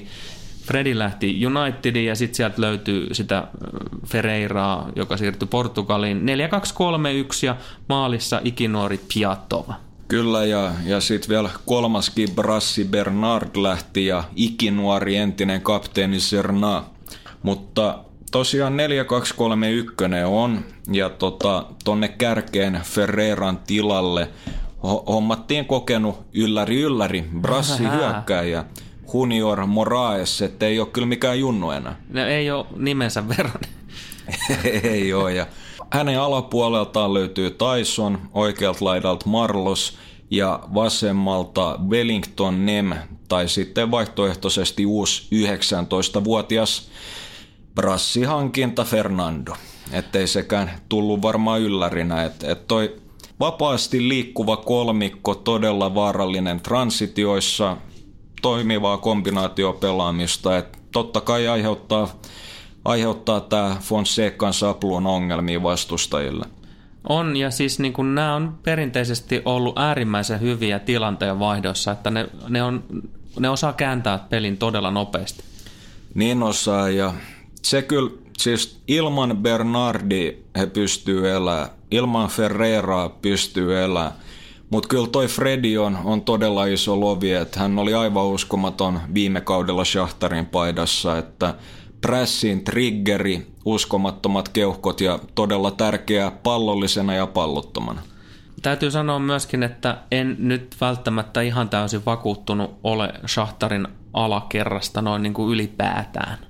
Joo, että toi vasen puoli on kyllä, on kyllä todella hyvä, että siellä on Ismaili vasempaan laitapakkin, että hän on semmoinen powerhouse, joka ravaa sitä laittaa ylös. Aika taitava pelaaja, hyvä keskittämään ja hän on todellinen uhka ja joukkueen tai yksi maailman jopa parhaista pallollisista toppareista Rakitski. Tekee kyllä semmosia snaippauksia läpi kentää, että et varmaan jengi muistaa vesikielellä noit meidän edelliskauden uusia analyysejä. Jep, kyllä me Rakitskia siellä ihan kiitettävästi äh, tota, kehuttiin, mu- mutta nimenomaan nämä kaksi on, on ne tähdet tässä. Sen jälkeen tulee kyllä vähän massaa. Ja edelleen mä en ole, vaikka kuinka monta vuotta on veivannut, niin en mä tuosta Piattovista, niin kun siinä on sitä epävarmuutta maalin suulla siis niin ihan riittävästi. On ja sitten Rakitskin toppariparina on Kocho Laava, että toi on jo sen verran vaikea nimi, että tietää, että ei ole mikään maailmanluokan pelimies, että ei kellä ole ikinä niin vaikeeta ja oikea, oikea laitapakki on Butko tai Danchenko, että todennäköisesti Butko avaa, mutta ei, ei mikään semmonen ihan A-luokan pelaaja kuitenkaan. Ja Fernando oli yksi kesän kärkihankintoja, 19-vuotias tosiaan vasenlaita ja isoimmalla rahalla tuli sisään Fredin paikkaajaksi nuori 20-vuotias Brassi Maikon. Että tuntuu siltä, että nämä äijät vaihtuu mun nimettei. Joo, suurin piirtein tämä on se tarina. Shahtarissa tietysti varmasti yksi positiivinen puoli on myös se, että, että heillä on toi pelivalmius myöskin sen takia, että on, on tuo tuttu pelitapa, mutta ei ole niitä loukkaantumisikaan niin paljon, niin voi olla, että just näissä alkupeleissä niin on täysin yllätysvalmis. Ei unohdeta sitä, että muun muassa Napolin yläpuolelle viime kaudella sijoittu lohkovaiheessa. Joo, pakko kompata ja todella laadukas valmentaja Fonsecassa, että et nyt joutuu kyllä itse just sanoa, että kun ei ole ihan tarkkaan noita nuoria uusia brassihankintoja pystynytkään kautta, että rajallisesti peliminuutteja, mikä se oikea taso on. Et vähän hieman jopa vaikuttaa, että tähtää uuteen tämmöiseen brassisykliin, mutta kuten sä sanoit, niin todella yllätysvalmis varsinkin alussa. Ja on osoittanut kotimaan sarjassa ja tuttuun tyyliin, että verkot kyllä saadaan tötterölle. Ne oli tehnyt, jos en mä väärin muista, niin 18 maalia seitsemään ekaan peliin, että ihan hyvä tahti. Ihan jees. Mutta miten me laitetaan tämä lohko järjestykseen? Manchester Cityn kärkipaikasta nyt ei varmasti tarvitse taistella yhtään, mutta mun on itse asiassa tosi vaikea arvata tässä kohtaa, että mikä näistä joukkueista menee, menee toisena jatkoon, saati sitten, että kuka jää jumboksi. Niinpä, että on kyllä ennakko siis Cityn jälkeen yksi ihan ehdottomasti tiukimmista lohkoista, että toi voi kääntyä kääntyy ihan miten tahansa ja yksittäisen ottelun merkitys, mutta jos nyt pitää lähteä jotain, jotain tota veikkaamaan, niin mä joudun sanomaan, että vaikka Nagelsmannia rakastan todella paljon, niin City, Lyon, Hoffenheim, Schachtar. Mielenkiintoinen. Mielenkiintoinen. Mä olisin, mä olisin mä oon, mä oon valmis luottamaan tuohon Fonsecaan, joka on myös erittäin laadukas valmentaja, mutta mä luulen, että Shahtar jää kolmanneksi. Kuka mä, on Jumbo? Mä, mä olin just sanomassa, mä en osaa itse asiassa sanoa, että miten päin toi sitten loppujen lopuksi kääntyy. Että on, tää on oikeasti todella vaikea ja mä koitan nyt jinksaa tässä jotenkin Nagelsmannin jatkoa. mä huomasin sen. Kyllä, että ei, ei lähdetä huutelemaan ihan liikaa, mutta siis ei, ei voi alleviivaa, että on todella tasainen lohko ja jokainen näistä jengeistä niin haluaa pelaa jalkapalloa, että et hyviä matseja luvassa. Tämä on ehdottomasti semmoinen futis-romantikon niin kuin varmasti ykköslohko ja kannattaa tsiikaa. G-lohkon aika aloitetaan naapurimaa Venäjältä ja Cheska Moskovasta, josta löytyy eh, varmasti monelle tuttu maalivahti Igor Akinfejev, joka kuuluu 19 pelaajan kuuluisaan joukkoon, jotka ovat osuneet mestareiden liikassa kahdesti omaan rysään. Se on kova saldo, että pakko nostaa hattu. Jengihän muuten voitti UEFA Cupin vielä tuossa 2005, että tota, jonkunnäköistä menestystäkin on niitetty. Joo, että onhan toi perinteikäs seura, mutta nyt ei tällä kertaa näytä ihan yhtä valosalta. Ei ole kauhean helppo reissu luvassa, siellä on pari pikkasen laadukkaampaa joukkuetta. Tämähän oli tosiaan armeijan urheiluseura neuvostovallan alla, mutta ei enää varsinaisesti ole osa puolustusvoimia. Tosin puolustusministeriö on edelleen osakkeenomistaja, että komsii komsaa jälleen kerran. Pakko kyllä tähän sanoa, että onhan toi aika diippi tilanne lähtee tämän kauden UCL, kun paras pelaaja niin lähti Joo, ei, ei tosiaan näytä Cheskan tilanne kauhean kaksiselta. Niinpä, ja sen lisäksi vielä Golovin lähtien. Mä puhuin totta kai Pontus Wernblomista. no niin, hurrikortti käytetty. Totta kai. Ja se olikin ainakin tämän päivän osalta sitten kuule siinä. No okei, okay, on, on mulla vielä pari ässää hiessä. no mutta joka tapauksessa Cheskahan pelaa kolmen topparin systeemillä. Joo, että siinä on Akin Fee maalissa ja, ja tota, yksi uusi, tai oikeastaan kaksi uutta topparihankintaa on tullut, sillä ikinuorethan Beresutskin veljekset sekä Ignasevich ja eläkkeelle, että Vihdoinkin. Joo, että Beresutskithan oli, oli sen verran nuori, että vähän ihmetyttää, että 36 plakkarissa. Ja Ignashevich... Se ei ole ikä eikä mikään vielä. Niin, niin ja no okei, okay, Ignashevich niin oli, oli vähän vanhempi, että oli muutama ottelu jo plakkarissa, että 38, mutta ihan selkeästi haettu vähän nuorekkaampaa ilmettä sinne, että Bekao tuli tuohon kolmeen keskelle lainalle – ja sitten ollaan saatu vähän islantilaisväriä Kyllä. Cheskaan oikeastaan kahden pelaajan muodossa, mutta... Magnusson on siellä ainakin alhaalla. Kyllä, Magnusson on avauksessa alhaalla. Ja toinen islantilainen, joka tuli, on 19-vuotias Arnor Sigurdsson, vasen laitahyökkäjä Norrköpingistä, että et sä päässyt noin nopeasti hurrikortista eroon. Oi voi, tää on pitkä ilta. Joo, ettei ei loppuun näy. Mutta eteenpäin sano mummo ruotsalaisessa lumihangessa. Joo, siellä on tota, ehkä tästä viiden linjasta, että toihan on 352 tai 532, miten ikinä haluaa muotoilla, mutta todella hyvä tämän kisat pelannut Fernandes on oikea wingback. Kyllä sieltä löytyy Moskovan illasta tällaista herkkua. Joo, kannattaa seurata ja yksi mielenkiintoinen hankinta oli Evertonista lainalle toi Vlasic, joka on, on tota, olisikohan ollut ihan veli tälle korkeushyppäjä Blanka Vlasicille. Mä en itse asiassa tätä muista, mutta joku kummajainen mun korvaa väittää, että olisi. Joo, kyllä, että toi laatu keskikentällä on heikentynyt, että sieltä tosiaan Golovin, joka oli ehdottomasti Cheskan paras pelaaja, lähti veksi Pontus Wernblom lähti veksi, okei, jostain kumman syystä, niin hän pelasi myös hyökkääjää viime kaudella. Puolustava keskikenttä, mutta ei siinä. Ja samoin myös Nacho lähti keskikentältä vekset. Muutoksia on tapahtunut ja niin on myös tapahtunut hyökkäyspäässä. Niin, no mitä sieltä nyt sitten löytyy? Siellä on hetki, no, oliko Hernandez? Joo, Abeli, että tosiaan niin hänhän on, on tuttu muun muassa hallista valioliiga-faneille aikoina, että Kyllä. Nopea, nopea pelaaja ja tuo vähän kontrastia tuohon ykköskärki Chalovin viereen, että Chalov on ollut kyllä aika hyvä siskus kieltämättä. Mun on pakko tässä vaiheessa vielä palata siihen Blankkaan, että kyllä se on sisaruksista komeempi, ei kun kauniimpi.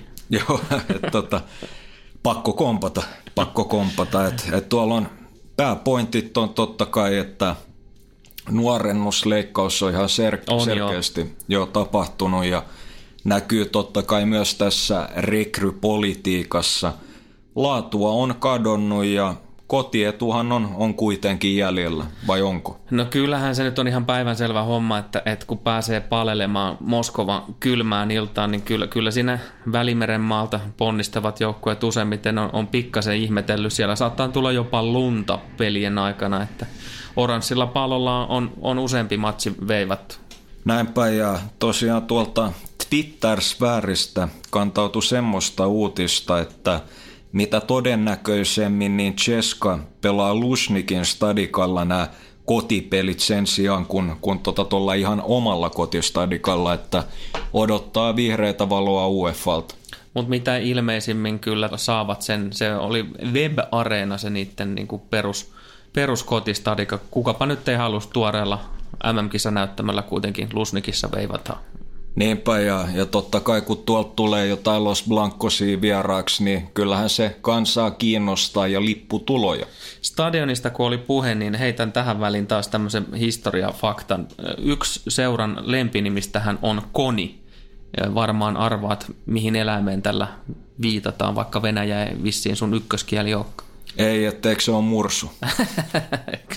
Jaa, Muurisen Antti. Hei, kun hevoset. Kyllä, kyllä. Ja se johtuu siitä, että seuran ensimmäinen stadion rakennettiin vanha hevoskilpailuradan päälle. No niin, tuossa on uutta tietoa taas kerrakseen. Mitä sä näet, niin kuin vähän, vähän viitattiinkin jo Cheskaan, että et kyllä varmasti aika, aika viileä reissu on luvassa tämän kauden UCLstä.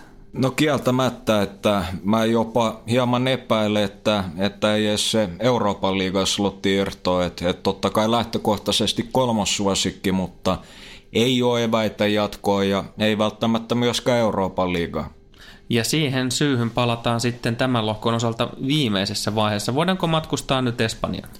Mennään vaan. Vähän lämpöä kehi. Kyllä nyt jo alkoi tulla henkisestikin tosi kylmä. Real Madrid, Los Blancos, Galactico, rakkaalla lapsella on monta nimeä. Tämä joukkue on varmasti kaikille kohtalaisen tuttu. Ja otetaan nyt ihan ekaksi kiinni kuitenkin kärkipelaajasta. Minusta on näyttänyt alkukaudesta siltä, että Benzema on syntynyt uudestaan. Joo, tosi hyvä startti kauteen. Rooli hieman erilainen ja, ja kun Lopetegin systeemi on myöskin erilainen, niin Benz pääsee paremmille paikoille ja on ollut todella kliininen toistaiseksi. Ja onhan tuolla nyt alkukaudesta ollut onnistoja muutenkin tuossa, kun Espanja, Runno, Kroatia 6-0 pataan, niin siellä muutama nätti boksin ulkopuolelta suoritettu laukaus Marko Asensiolta, niin sorry, niin löysi tiensä verkon perukoille. Joo, että se oli tota, saa nähdä, että jos Lopetegi inspiroitu tosta, että jos Mä tulee... toivoisin kovasti, että inspiroitus. Joo, että et, saa nähdä, että et mikä tämä nyt tilanne on, että Realissa on totuttu näkemään vasemmalla puolella ja oli todella tehokas, tehokas silloin, kun Sisu pelutti 442 flattia, mutta – Espanjan paidassa niin nähtiin oikealla laidalla ja varsinkin kuin Enrique alaisuudessa, niin toi peli on enemmän vertikaalista, niin, niin tota se sopii Asensiolle, että saa nähdä, että jos tulee ihan yhtä maagisia suorituksia Realissa, mutta suurin voittaja on Bentseman ohella varmaan Isko. Kyllä, ja Isko lisäksi tietysti niin onhan toi Gareth Balekin ollut, ollut aika lailla liekeissä.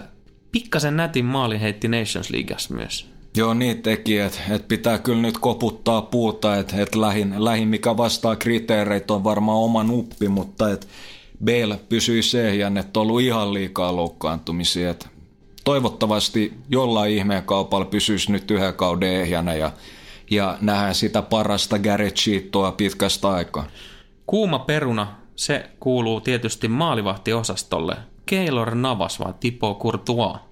riippuu ottelusta, että et tota, nyt otetaan mielenkiinnolla, että kumpi on se e, niin sanottu liigaveska ja kumpi on UCL-veska vai onko kumpikaan vai meneekö tasan. Et toi on aika ongelmallinen tilanne, kun on kuitenkin kaksi loistavaa maalivahtia ja molemmathan pitää itteensä ykkösen. Tämä on ihan selvä homma. Kiinnostaa tosiaankin nähdä, miten loppujen lopuksi Lopetekki tähän lähtee. Seuraavaksi mä nostan tuolta esiin sun varmasti tota, niin lempipelaajan, pelaaja, jolla on eniten varoituksia kilpailun historiassa, 36 kappaletta. Kuka on kyseessä? Sergio. Kyllä, Ramos. Joo, siinä on kyllä, ei, aivan uskomaton äijä, että ettei nyt jos joku kuulee ekaa kertaa, niin en ole kyllä mikään Los Blancos-fani, mutta uskomaton johtaja, että että kyllä toi CV puhuu puolestaan ja ihan ok pari Varanes vieressä. Kyllä, ihastutti kesällä, eikä varmasti vihastuttanut. Ei, että et toi, mikä vähän itse harmittaa, että Vinicius Junior, että tota, hän, hän ei todennäköisesti nyt Los Blancosin ykkösjoukkueessa tällä kaudella pelaa ja Odriot Solan otteita odottelen mielenkiinnolla, että jos pääsee välillä Karvahaliin tuuraamaan, että ei, ei ole todellakaan vielä valmis paketti, mutta hänestä tulee myös aivan loistava laitapakki tämä nyt oikeastaan kun käy näitä pelaajia läpi, niin kyllähän se kertoo, kertoo kaiken oleellisen siitä. Real on joukkue, joka kykenee parantamaan otteita kevättä kohti. Menestys on ollut aivan huimaa. 13 mestareiden liiga tai Euroopan kupin voittoa. Eniten perättäisiä osallistumisia UCL 21 kappaletta. Pisin putki tehtyjä maaleja otteluissa 34 matsia. Nämä pelaajat on niin hyviä, että mä en ole ollenkaan yllättynyt, että Real on jälleen kerran semifinaaleissa tässä turnauksessa. Kyllä Real varmaan pitkälle menee, mutta jos joku nyt on vetänyt talviunet kesällä, kun karhu konsanaan, niin mainittakoon totta kai, että muan Cristiano Ronaldohan siirtyi pois. Siinä on tietynlainen lovi, voisi jopa sanoa, mutta se jää nähtäväksi, että loppujen lopuksi miten Real pärjää ilman Krisu. Siis yleisesti ottaen tulee varmasti pärjäämään, että kyllä tuolta löytyy taitoa, leveyttä, jopa ehkä systeemin kannalta osittain parempaa, että Ronaldo ei ole enää kuvioissa. Että hän on oikeastaan muuttunut aika yksipuoliseksi poacheriksi, mutta kun puhutaan näistä isoimmista matseista, niin kuinka usein Krisse tekee niistä, niissä maalin, kuinka monta ottelua hän on ratkaissut Realille aivan kriittisillä hetkillä, että onhan toi uskomaton pelote ja, ja tota, ei, totta kai Bale, Benzema aivan loistavia maailman huippuja omille pelipaikoillaan, mutta kyllä mun mielestä toi Krisse kuitenkin tuo vähän enemmän vapinaa noihin vastustajan puolustajiin. Ihan varmasti näin ja ehkä, ehkä noissa mestaruuskertoimissakin niin jotenkin niin ei ole onnistuttu mun mielestä reagoimaan. Reali pidetään, pidetään kuitenkin yhtenä isommista suosikeista tässä. Taisi olla Man City nyt tällä hetkellä se, joka on ykkössuosikki kertoimien valossa, mutta Realikin arvostetaan. En ole ihan niin vakuuttunut kuin vedon välittäjät. Joo, samaa mieltä ja tosiaan tostahan vielä Teo Hernandez lähti lainalle, Kovacic lähti lainalle, että Kovacic totta kai iso lovi, se vai jossain nyt peliaikaa, että se ei ole ihan maailman loppu, vaikka kova kova ei onkin. Mutta Teo lainalle, Coentrao on, on lähtenyt muille maille, että mitä semmoinen tilanne, jos Marcelo loukkaantuu? Hakimi Ashraf lähti myös lainalle, niin, niin tota, kuka tulee hänen tilalle? Siellä on vaspa paikka siinä tapauksessa. Voisi sanoa jopa ongelmallinen. Joo, ja tässä pitää kuitenkin muistaa, että Sisun mustaa magiaa ei ole enää. Nimenomaan, siis Realissa on, on ollut kyllä viime kausina semmoista käsittämätöntä ää, maagista. Voisi sanoa onnea. Pallot on pomppinut tosi kivasti ratkaisuhetkillä. On ja, ja totta kai niin Lopetegi on ihan huippuvalmentaja ja tuonut enemmän, entistä enemmän pallohallintaan nojaavaa peliä – selkeämpi struktuuri, selkeämpi rakenteluvaihe, mutta jotain, jotain mun mielestä tästä Realin kokonaisuudesta puuttuu, että pystyisi kuitenkin haastamaan ihan tosissaan voitosta, vaikka Modricit, Crossit, tämmöiset ja niin he pystyy kontrolloimaan niitä otteluita, mutta omasta mielestä tuossa on kyllä kuitenkin Krissen kokoinen aukko. Real varmasti lohko silti hoitaa ja kuten puhuttu, niin keväälläkin pelaa vielä. Mennään tota, pienen historiareissun kautta seuraavaan joukkueeseen. Real Madrid on pelannut koko valkoisissa käytännössä läpi historiansa, paitsi yhdellä kaudella, 1925. Ja nyt tulee tämmöinen harvina, harvinaisempi lempinimi, äh, kun Los Vikingosin shortsit olivat mustat. Okei. Okay. Mutta 1-5 vierastappio verivihollista Barcelonaa vastaan palautti koko valkoisen asun, koska mustat pökät luonnollisesti aiheutti huonoa tuuria, funderasi silloinen seuran presidentti Parages. Joo, että onhan toi ihan selkeä juttu, että, että jos tulee dunkku, niin silloin vaihdetaan asu. Jos on mustat pökät. Just näin. AS Rooma seuraavana listalla. Joukkueen riveistä löytyy mestareiden liikassa vanhin, tai löytyi vanhin maalin tehnyt pelaaja, 38 vuoden ja 59 päivän tuoreessa iässä, e, varmaankin tiedät, kenestä on kyse. Rooman keisari. Kyllä, keisari Totti tietenkin. Mutta mitä sanot, mitä tapahtui Rooman suhteen kesällä? Itse asiassa aika paljon. Sisään tuli Ensonsi, kontrolloiva pelaaja ja omasta mielestä kyllä tällä hetkellä eri tasoa kuin De Rossi, että kaikki kunnia totta kai De Rossille, että parhaimmillaan edelleenkin aivan jäätävä. Toiselle Rooma-legendalle. Pastore tuli sisään, parhaimmillaan aivan maaginen pelaaja ja kyllähän me ollaan jo tällä kaudella nähty niitä väläytyksiä, että teki aika, aika semmoisen kisubyyrin. Se oli semmoinen, eikö se ollut takavasara? Joo, takavasara. Tosin, tosin tuli vähän kauempaa. Joo, että et sai niinku jotenkin kaiken, kaiken näyttämään todella vaivattomalta ja United-legenda Cantonani sanoi myöskin, että hän, hänen mielestään niin Pastore, että häntä on nastointa Chigaa, että Cliffa Kundi. Ja mitäs muuta, Justin Clivert, joka mainittiin jo aikaisemmin, hän tuli sisään ja on, on tota aloittanut aika hyvin. Tuli silloin yhdessä matsissa sottelun vaihdostineen. Ante Choric saapui Dynamo Zagrebista, että hän on, hän on lupaava nuori kaveri. Kristante tuli vahvistamaan keskikenttää ja arvaappa mitä. No? Nyt lyödään kolmannen kerran tiskiin hurrikortti, eli sinne tuli Ulseen. No voi vitsi, sehän on siellä maalilla. Oli muuten Turkkia vastaan tuossa taas kansojen liikapelissä niin yllättävän niin kuin vaisu ollakseen Ulseen. Selkeästi isoin menetys on Alisson, joka lähti puoliin. Joo, heittämällä. Et, et ei kyllä toi Ursen ole millään muotoa edes saman profiilin veska. En, en lähde syyttää mitenkään tätä Rooman skauttaustoimintaa, että Monchi on, on pätevä, pätevä organisaation johtaja ja, ja hyvä skauttausverkosto, mutta en oikein kuitenkaan ymmärrä, ymmärrä tota hankintaa. Ja ulos lähti myöskin Strootmannin ruho Ranskaan, että tota, hänen, hänen parhaat päivät on kyllä nähty ja Radia Nainggolan lähti myös Interiin. Kyllä siinä, kyllä siinä on tapahtunut ihan, ihan riittävästi.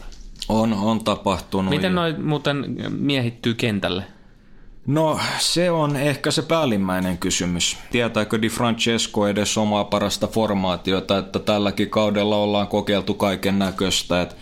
4-3-3 ollaan nähty, Rooma on pelannut myös edellisellä kaudella 4-2-3-1 ja nyt myöskin niin ihan, ihan ollaan sitä kolmen linjaakin kokeiltu.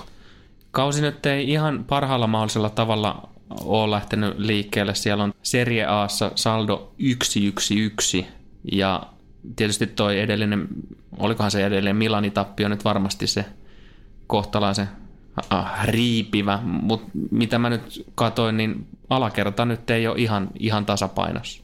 No ei, että et tota, Manolla selkeä puolustuksen johtohahmo ja hänen vierelleen tulee Fazio tai Portosta ilmaisella hankittu tota Marcano, että he kaikki kolme pelas, kun oli kolmen linja, mutta varmaan Di Francesco enimmäkseen tulee peluttaa neljä alakertaa.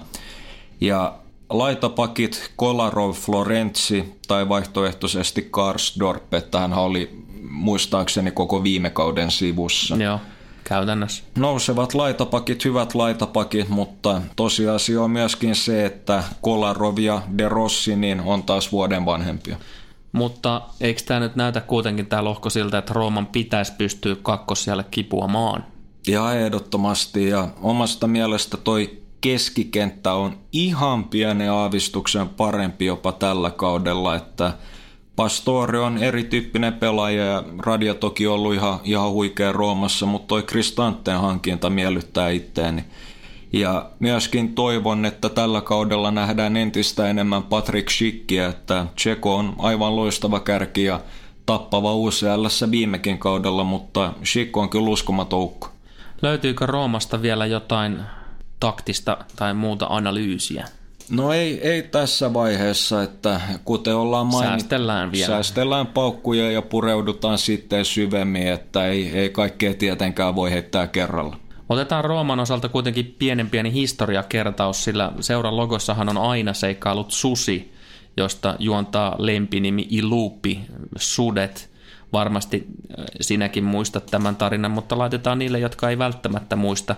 Susihan tähän logoon tulee tietenkin tästä Rooman kaupungin perustamiseen liittyvästä myytistä, jossa naaras susi imetti pienoista veljespari Romulusta ja Remusta. Tämän tosiaan varmaan melko moni muistaa, mutta muistaako sitä, että lopun viimein Romulus tappoi veljensä? Niin, toi, toi on jotenkin aika, aika vahvasti tuossa antiikin Rooman historiassa, että Cesarillekin kävi köpelösti. Romulus tappoi veljensä, mutta entäs jos se olisi mennyt toisinpäin, niin olisikohan tuon kaupungin nimi nykyään sitten Reema? Niin, en tiedä. En tiedä. Ehkä, ehkä pitää saada joku adressi pysty. Ja sitten kaikki historioitsijat ja muut antiikin Rooman tuntijat, niin meille voi laittaa myös lisätietoa vaikkapa somen kautta kysellä, että mihin nämä datapaketit voi sitten lähettää. Nämä on erittäin oleellisia myös jalkapalloanalyysissä. Ehdottomasti. Ja matka jatkuu Tsekkiin. Victoria Plzen on seuraava kohteemme. Kyseessä on 107 vuotta vanha seura, joka on voittanut viisi kipaletta noita Tsekin tai Tsekkoslovakian mestaruuksia. Ja joukkue saapuu lohkovaiheeseen kuuden europelin kotiottelu voittoputkessa. Tästä nämä faktat osaltani. Pavel Vrba niin tota, tuli tuossa, taisi olla 2017 takaisin. Että hänestä, hän muun muassa johdatti Tsekin EM-kisoihin 2016 siinä välissä. Ja ennen sitäkin niin on, on valmentanut näitä Victoria Pilsenia. Ja semmoinen hauska tarina, että 2013 he kohtasi viimeisessä karsintaottelussa Mariborin.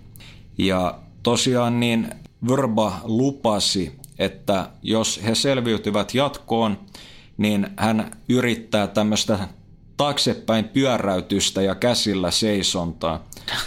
Ja needless to say, niin, niin tota, hän toteutti tämän, että se jälkimmäinen osuus vähän floppas, mutta sanojen mittainen mies, että silloin tosiaan 4-1 tota, meni jatkoon ja tsemppäreihin pitkästä aikaa, että Victoria Pilsen on, ollaan totuttu jopa nyt viime aikoina näkee tuolla euro, eurokentillä ja, ja Verbaan, niin hän, hän, hän on vannoutunut tämmöisen hyökkäävän jalkapallon ystävä että häntä on tyylillisesti, vaikka siis peluttaa tämmöistä 4-2-3-1,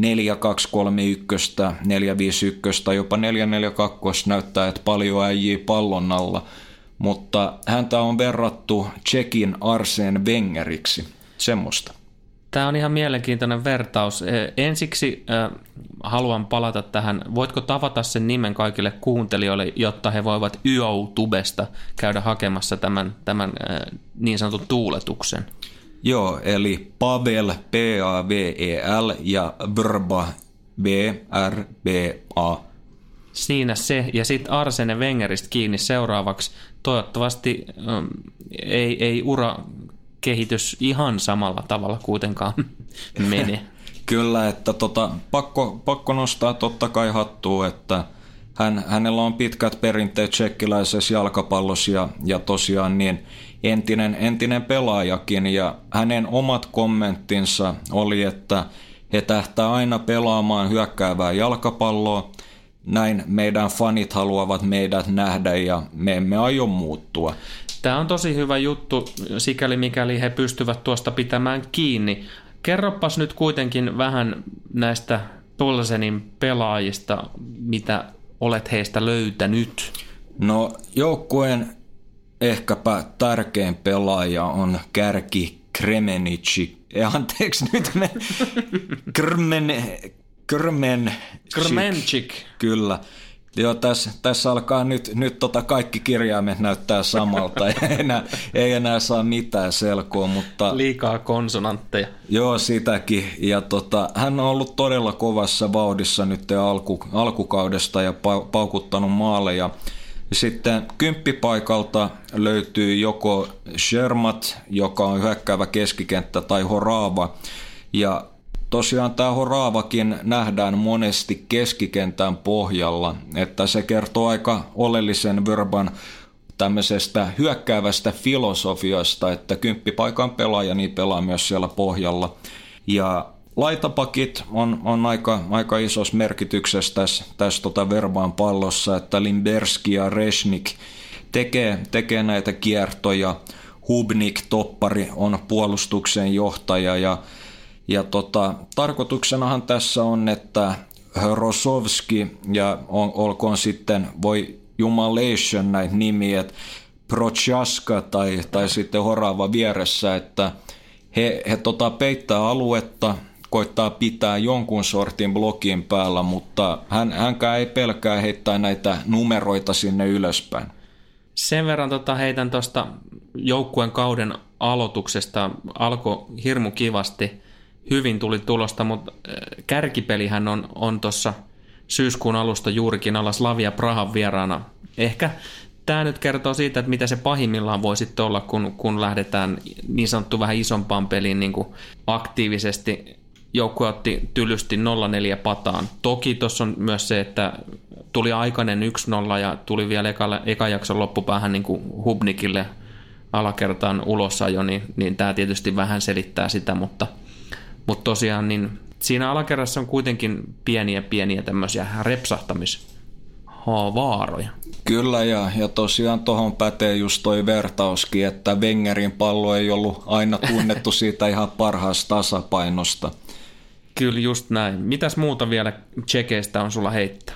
No tota, semmoista, että tosiaan silloin aikoinaan kun Verba tuli, tuli ja otti hallinnan, noisiko ollut 2008-2009 kaudella, niin – hän tota, tunnetusti sanoi TV-haastattelussa, että, että kun hän tuli silloin, niin hädin tuskin näki mitään faneja siellä katsomossa. Joo. Tämä oli jotain tuhatta fania chiigaamassa matseja, mutta tämäkin kertoo siitä, että, että Pilsen on kesto menestyjä tällä hetkellä. 11 tonnia vetää stadikka jatkuvasti täynnä ja Pilsneri virta. Ai että tsekkiläinen pilsneri, se on, se on ajoittain erittäin herkullista ja sopivissa määrin nautittuna. Kyllä, että se on se kohtuullisuus kaikessa.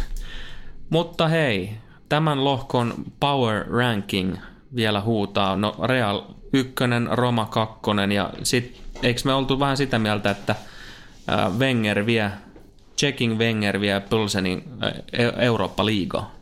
Kyllä, että et, tota, siellä on kuitenkin rohkeata fudista, perinteikäs valmentaja, tottunut menestymään ja Moskovassa on pakka tai lätty todella levällä, että kyllä me lähdetään hakemaan tämmöistä pientä, pientä jokeria tähän.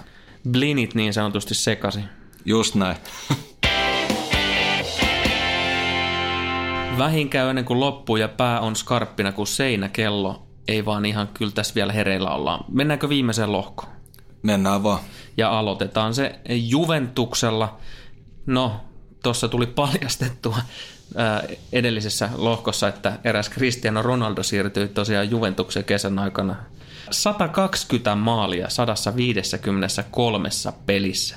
Yhden kauden maaliennätys 17 häkkiä. On se kyllä huima, huima äijä toi Cristiano, että ehkä meidän pitää nakkasta tuohon joku spoiler, spoiler alertti, että jos joku ei ollut tietoinen tässä siirryssä. Joo, tosiaan tämä oli, tää oli suur yllätys varmaan monelle. Oli, oli. Mutta Juventuksesta niin varmasti voidaan odottaa erittäin hyvää mestareiden kautta. Kyllä, että et siis Juventus on yksi omia ehdottomia suosikkeja, että en osakkeet noussut omissa papereissa viime kauteen verrattuna entisestä. Niin ja varmaan yksi tekijä on no, toppari palumuuttaja. Kyllä, eli toi Bonucci tuo aivan jäätävän paljon tuohon Juventuksen peliin, että ensinnäkin Juve pystyy pelaamaan korkeammalla linjalla, ja toistaiseksi niin Bonucci on yksi maailman parhaita toppareita pallollisena, että hänen tuommoiset pitkät diagonaalipallot ja pystysyötön niin hakee vertaista. Jos me katsotaan tota kokoonpanoa nyt ylipäätään, niin ei toi nyt ihan hirveästi hei kalpene millekään jengille. Ei todellakaan, ja oikea laitapakkitonttikin on saanut vahvistusta Cancelon muodossa. Hei, eikö Quadradokin on veivannut nyt siellä? On veivannut ja, ja sitten löytyy Di Siglio, että et Quadrado debytoi oikeana laitapakkina oikeastaan viime kaudella, mutta tässä kauden mittaan niin Cancelo tulee kyllä ottamaan ton ihan Jep. selkeä ykköstontin. Joo. Ja Juvella on todella kilpailukykyinen maalivahtitilanne, eli Perin ja Szczesny, että siinä on kova, Szczesny on, on tällä hetkellä ykkönen, mutta... Anteeksi, siinä... mutta miten sä saat vedettyä nyt tän näin hyvin? Tuossa on vain yksi vokaali, eikö on se kaksi vokaali? No joo, mutta se on tämä väsymys, että tota, heitetään se kortti tällä kertaa, mutta todella hyvä, hyvä ja kiitollinen tilanne siinä mielessä, että kumpikaan ei ole A-statuksen maalivahti, että puhutaan niin kuin top 5 veskasta, jonka pitäisi olla kiistattomasti ykkönen, vaan toi on rehti hyvä kilpailutilanne ja Juventuksessahan painotetaan tätä kovaa kilpailua peliajasta sekä kuuluisaa voittamisen kulttuuria. Mitä sä sanot tuosta keskikenttäkaartista. Siellä on Blaise Matuidia, siellä on Sami Kedira, siellä on Pjanici. Joo, että et sitten vielä Emre Can, niin, niin hän tuli sisään, että Pool ei jää häntä kaipaamaan, mutta todella hyvä vahvistus Juvelle, että tuossa on ihan selkeä suunnitelma, että hän on tämmöinen nuorempi köyhän miehen versio Kedirasta ja hän ajetaan sisään samaan rooliin ja varmaan kauden päätteeksi niin tulee olemaan avauksen. Joo, hyvä kun sanoit, oli ihan sama heittämässä, että keväällä varmasti on, on mennyt ohitte. Kyllä, ja tota no, ulos lähti Caldara ja Higuain siinä, siinä tota Milanin suuntaan, ja kun, kun Bonucci, Bonucci tuli ja, ja tota, Mandragola meni Vex ja ilmaisen lähti tota, Asamoa, Buffon, Sturaro ja Listeiner. Et tota, kukaan heistä ei ole mitenkään järkyttävä, järkyttävä menetys. Että... Ja pääasiassa niin sieltä lähti käytännössä ikävuosia. Juurikin näin. Ja tosiaan niin, niin Juventus tekee nämä asiat todella hyvin, että se on oikeastaan pelaajat tulee myöskin sen takia ilmaisella sinne, että he tietää, että he saavat lähteä ihan milloin tahansa. Et Juve, Juvessa hoidetaan asiat hyvin, pidetään pelaajista viimeisen päälle huolta, hyvät uudet puitteet, voittamisen kulttuuri. Niin monet pelaajat on sanonut, että he ei ole ymmärtänyt, mitä voittaminen on ennen Juventusta – että pelaajat just kuten Emre, nytten, Pogba aikoinaan, you name it, siirtyy ilmaisella sinne ja he saavat aina lähteä. Että ovet on avoimia ja pelaajista oikeasti välitetään. Varmasti tämän takia myös Cristiano tonne siirtyy, vaikka nyt ihan ilmaisiksi. Ei ihan ilmaiseksi ja tosiaan niin, niin, niin tota, Juvellahan on selkeä tavoite voittaa mestarien liiga, että tässä alkaa olla vähän tuommoista ballakmaista vibaa, että ikuinen kakkonen – ja Kristianollahan on totta kai aina tavoitteena voittaa, mikään muu ei kelpaa. Ja kuka parempi nyt tämän projektin vetonaulaksi kuin itse Kristiano ja hän taitaa olla eka pelaaja, no ei kuuluteta liian aikaisin, mutta joka on voittanut La Liga-mestaruuden, Premier League-mestaruuden sekä Serie A-mestaruuden. Kovaa saldoa, mutta laitetaanko ihan pientä kysymysmerkkiä tähän kauden alkuun, miksi on ollut tehoissa puutteita? No vielä etitään, mikä se paras formaatio ja, ja tota ryhmitys on. Ja nyt tähän esimerkiksi Dybala on kuluttanut aika paljon penkkiä eikä ole vielä päässyt sisään, että se on, se on oikeastaan se isoin kysymys, että, että tosiaan, että pelaako Krisse piikissä vai inside forwardina laidassa ja pelaako sitten Mandzukic tai Dybala, että kyllä nuo ongelmat niin kuin aina ratkee tuossa kauden mitta, että todella monipuolinen ja kilpailukykyinen jengi. Niin, siellä on muuten Bernardeskikin vielä. Juurikin näin, ja, ja Quadrado ja, ja ennen kaikkea keskikentän maestro Pjanic. Ja, kyllä, niin, sano vaan. Ei vaan sitä, vaan just kun Bonucciista ja pitkistä palloista ja syöttötaidoista puhuttiin, että toi on ihan uusi ase taas tällä kaudella, että ensinnäkin taas voi peluttaa sitä kolmen topparin linjaa, jos mieli tekee. Ja muutenkin niin Pjanic on loistava dilkkaa boltsi. Niin enää ei pysty yhtä selkeästi merkkaa häntä mm. pois, koska silloin vapautuu tilaa Bonuccille, joka tarjoilee melkein yhtä hyviä syöttöjä. Ja näiltä pohjilta niin on tähän H-lohkoon aika helppo heittää Juventus ihan selkeäksi ykkössuosikiksi. Pakko kompata. Pistetään vielä historiapalaa taas tähän näin, koska ollaan vauhtiin päästy. Juventushan pelasi alun perin vaalean punaisella paidalla, jossa oli semmoinen mustan nauha-tyyppinen juttu. Ja erään pelaajan faija nämä paidat valmisti, mutta ne kuitenkin kuulu pestessä ihan, ihan Simo Petterinä ja värit lähti haalenemaan. No, Onneksi aikoinaan joukkuessa vuonna 1903 oli englantilainen herrasmies John Savage, joka laitettiin asialle. Savagella oli kun olikin frendi Nottinghamissa ja tämä kyseinen mies oli taas Notts Countyn kannattaja, oikein intohimoinen sellainen, niin tämä kaveri sai sitten hankittua näitä mustavalkoraitaisia ja Notts County-tyyppisiä paitoja, laittoi laivan matkaan ne Italiaan ja loppu on sitten historia. Joo, tota, no toi oli oikeasti vastassa aika paljon siihen, että, että tota, Juve olisiko hallu vuonna tai 13 kaudella, niin oli yksi näistä pelipaidoista, oli pinkki ja mä luulin silloin, että se oli vaan tämmöinen fashion statement, mutta mm. oli siinä näköjään jotain vähän järkevämpääkin perä. Joo, tämä oli tämmöinen historiaan liittyvä asia. Kyllä. Mennään sitten Manchester Unitedin seuraavaksi. Joukkue on voittanut mestareiden liikan tekemällä, eikö voittamalla vähiten matseja. Viisi voittoa 98-99. Vähän samanlainen läppähän tuolla oli jo aikaisemminkin, mutta tämä on nyt tätä mestareiden liiga aikakautta. Kaudella 2010-2011 UTD aloitti kampanjansa pitämällä oman pään puhtaana. Kuinka pitkään putkeen? Öö, tota, tota. Onko tämä se... Oota nyt. Tuu mieleen. 481 minuuttia. Joo, se on kyllä älytö. Se on aika kova. Sitten Joo. tämä Walesin uusi, uusi coachi Ryan Giggs, niin hänellä on UCL-historian eniten maalisyöttöjä, 42 kappaletta, ja tähän lohkoon nimenomaan sopivasti Cristiano Ronaldo on kolmen syötön päässä.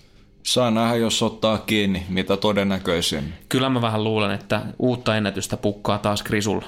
Kyllä, ja kuten aikaisemmin on sanottu, niin Unitedistakin puhuttiin valioliiga-ennakossa tosi paljon. Meidän ei ehkä hirveän syvällisesti tarvitse senkään takia tähän joukkueeseen mennä, joka on valtavalle kuulijamäärällemme myös hyvin tuttu, mutta tiivistän nyt sitten pienesti tämä, mistä United käytännössä ponnistaa. No tota, tämähän on ollut Murinion kilpailuaikoina, että kauhean floppi viime kaudella Sevilla vastaan, mutta nyt on time to shine, että hän on edelleenkin ihan huippu tämmöisien yksittäisten matsien ottelusuunnitelmien laatimisessa. Hankinnoista Fred tuo todella paljon tähän Unitedin pelaamiseen ja mahdollistaa aika paljon variaatioita. Ukkos, Ukkosen Jumala muuten, jos kuulette taustalla, niin laittaa terveisiä vissiin Joselle tällä hetkellä. Joo, kyllä, et en tiedä millainen merkki toi on, mutta joka tapauksessa merkki kuitenkin. Ja tosiaan niin en ihmettelisi, jos varsinkin ihan, ihan parhaita jengejä vastaan United pelaisi 3-5-2, että muuten enimmäkseen 4-3-3. Laitapakkien merkitys on todella iso, että heidän on pakko onnistua, eli Valencia ja Shaw. Ja isoimmat ky- kysymykset tässä totta kai Unitedin ympärillä on, että onko Murinion aika ohi. Sitä monet on kysynyt tässä pidemmän aikaa ja, ja nyt oikeasti sauma näyttää epäilijät vääräksi, mutta eihän United kuitenkaan mestareiden liigaa tuu voittaa. Ja onnistuuko pelaajavalinnat, onko United ylivarovainen – ja onnistuvatko laitahyökkäjät, että siinä on aika paljon käyttämätöntä potentiaalia vielä Martial ja Rashfordin kohdalla.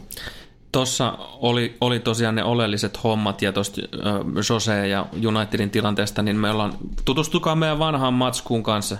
Sieltä, sieltä löytyy aika hyvin avattuna Manchesterin joukkueen tilannetta. Haluatko vielä lisätä tähän kohtaan Unitedista jotain?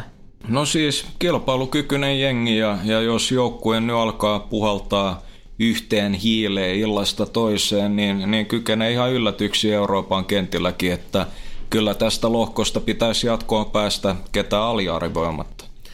Lähdetään sitten äh, takaisin taas Espanjaan ja, ja tähän kauteen lyötiin aika isoja odotuksiakin. Viime kausi oli sen verran hyvä pelillisesti Valensialla, mutta äh, La Ligassahan kausi on alkanut aika lailla kompuroiden. Siellä ei ole vielä voittoa myöskään tilillä.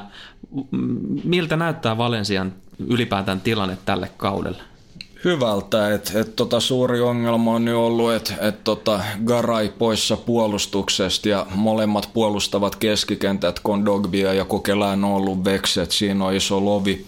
Marcelinohan peluttaa todella tehokasta, hyvin hiottua 442-systeemiä, joka on totta kai kaksiteräinen miekka, että siinä on yhden taktiikan uhri ja toi Murinjo ja ottelusuunnitelmien laatiminen, että saa nähdä miten käy. Ja Gedes ja Kondogbia siirtyy nyt pysyvästi Valensiaan, kuten myös Murillo. Ja muutenkin niin tonne topparitontille tuli vahvistusta Lyonista Diakabin muodossa, ei ole aloittanut hyvin. Uusi oikea laitapakki Markki Piccini, italialainen melkein 190 senttinen, senttinen äijä ja sinne tuli lainalle Sherisev ja Mishi Batshuai ja myöskin unohtamatta Vassia, että hän tulee olemaan todella monipuolinen ase Valenssialla. Joo, mutta toi mitä sä kävitkin läpi, niin e, noin isot muutokset, niin eihän ne nyt voi al- alkukaudesta olla näkymättäkään. Ei, ja, ja just tosiaan se, että toi Marcelinon systeemi, niin vaatii sen, sen puolustaman keskikentän ja, ja Kondogbi on ollut aivan jäätävä viime kaudella ja Kokeläänkin pelasi hyvin, niin toi tota, Vas, Vas tota, Parejo keskikenttä, mikä on nyt ollut, niin niin kumpikaan heistä ei ole puolustava keskikenttä, eli on ollut aika avoimien ovien päivät. Valencia on pelannut kahdesti mestarien finaalissa. Ne on kuusi Espanjan mestaruutta hankkinut ja UEFA Cupinkin kävivät voittamassa 2004. Mestalla on varmasti semmoinen yksi legendaarisimmista pelipaikoista, stadioneista. Valencia on pelannut Mestallalla jo vuodesta 1923 lähtien. Pitkä on, pitkä on taiva. Haluatko kuulla vielä toisen tarinan? Totta kai. Muistatko, mikä eläin on Valencian logossa? No, sehän on just se syy, minkä takia Batmani siirtyi sinne, eli lepakko. Juuri näin.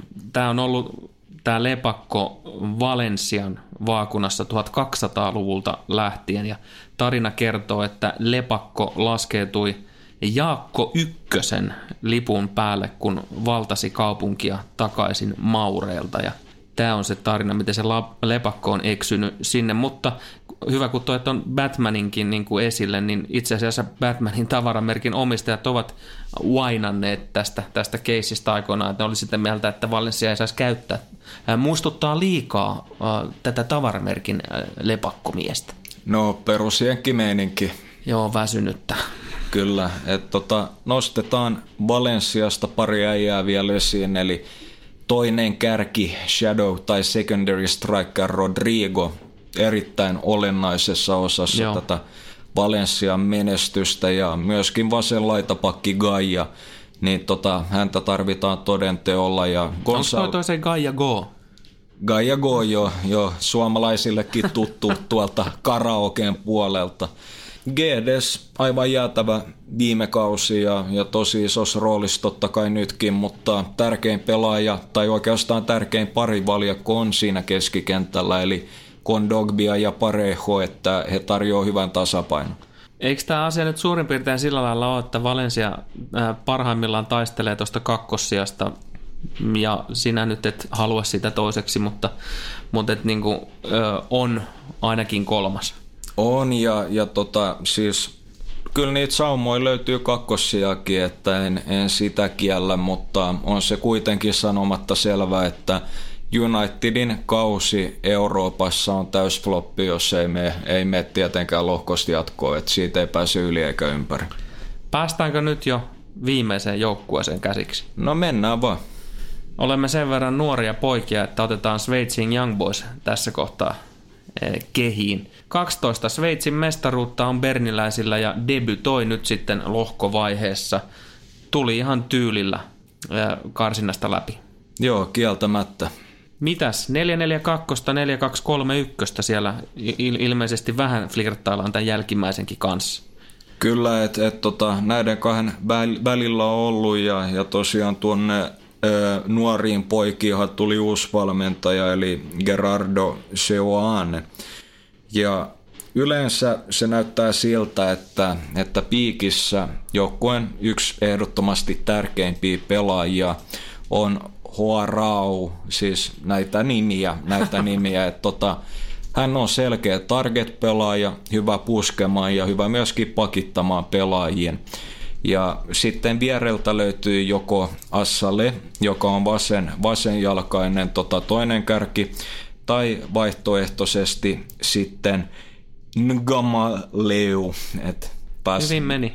jo vähän ehkä sinne päin, että tota, kannattaa mieluummin, mieluummin chiigaa sitten tota, nämä nimet, että et, tota, otteluohjelmasta. Engamaleu tai jotain tämmöistä. Sulei, Suleimaani isossa roolissa. Jep erikoistilanne spesialisti Vasuri ja tota, hänelle löytyy totta kai aina, aina käyttöä ja Keskikenttä on aika rikkova. Sanogo ja Sov, varsinkin Sanogo isossa roolissa, että hän on niin kuin se puolustusmuurin suoja ja oikealla laidalla duunari Fasnacht ja Oikea laitapakkien Babu, hän on pikakiituri todella isossa roolissa ja, ja tuossa on aika jännä dynamiikka oikeastaan toppariparissa, mitä enää harvemmin näkee. Että siinä on joukkueen kapteeni 182-senttinen von Bergen, yllättävän liikkuva 35-vuotiaaksi, että hän on se liideri. Ja tuohon viereen saatiin nyt nuori 192 senttiä pitkä Wytterich. 10 sentin pituusero, että harvemmin enää tämän päivän fudiksessa näkee. Young Boys on, on semmoinen jengi, joka pyrkii aika aktiiviseen palloon, että et niinku tykkää, että peli virtaa ja on, on parhaimmillaan erittäin nopea ja, ja hyvä kontraamaan. Tätä kautta myös otteluissa tyypillisesti aika hyvin maalipaikkoja luodaan myös. Joo, pitää paikkansa ja, ja yksi semmoinen ase, mikä alkaa nykyään löytyä aika monen jengin sapluunasta, on pitkä sisäänheitto ja Young Boysin tapauksessa niin Benittohan ne toimittaa, eli vasen laitapakki. Ja se oikeastaan, mikä tässä nyt eniten kiinnostaa on, että kuinka monta väsynyttä läppää tullaan kuulemaan kauden aikana kovasta ottelusta, kun Young Boys lähtee vanhan rouvan vieraaksi. Joo, tämä oli jo kanssa, lueskelin näitä jo. Jengi on aloittanut jo hyvissä ajoin. Joo, ja mä ajattelin nyt, että otetaan kiintiö täyteen täältä ekalta istumalta, että tota, kuka ei voi syyttää meitä siitä, että, että tota, you heard it here first. ja semmonenkin muutos on tapahtunut, että nuorehko Veska von Balmuus on ottanut ykkösveskan tontin vanhalta konkarilta Wölflilta. Vähän, vähän uusia tuo, tuulia nuorennusleikkausta ja nuorille annetaan saumaa ja, ja ylivoimaisesti isoin menetys on Kasim Adams, joka lähti Hoffenheimiin tämä Kyllä. toppari, että saa nähdä, jos Wytrich pystyy häntä paikkaamaan. Young Boys on aloittanut kauden myös kotimaassa ihan jäätävillä tehoilla. Ne on kuuteen maalin. Tän siis sanotaan näin, että yli kolmen maalin on heittänyt palloa rysään. Et tavallaan tietysti Sveitsin liiga nyt ei välttämättä tällä tasolla mikään suora vertauskohta voi olla, mutta et kyllä tämä tulivoimainen joukkue on ja, ja halu olla aktiivinen on ihan päivän selvä myös tämän uuden päävalmentajan alaisuudessa. On ja, ja ei, ei ole missään, missään nimessä mistään heitto, anteeksi, heittopussista kysymys, että viime kaudellahan nähtiin myös, että Basel, Basel onnistui kukistamaan Unitedin, niin ei sitä ikinä tiedä. Ei sitä ikinä tiedä, mutta, mutta lähtökohtaisesti Young Boys nyt varmasti on kuitenkin tähän lohkoon se neljänneksi vahvin nippu. Joo, niin on.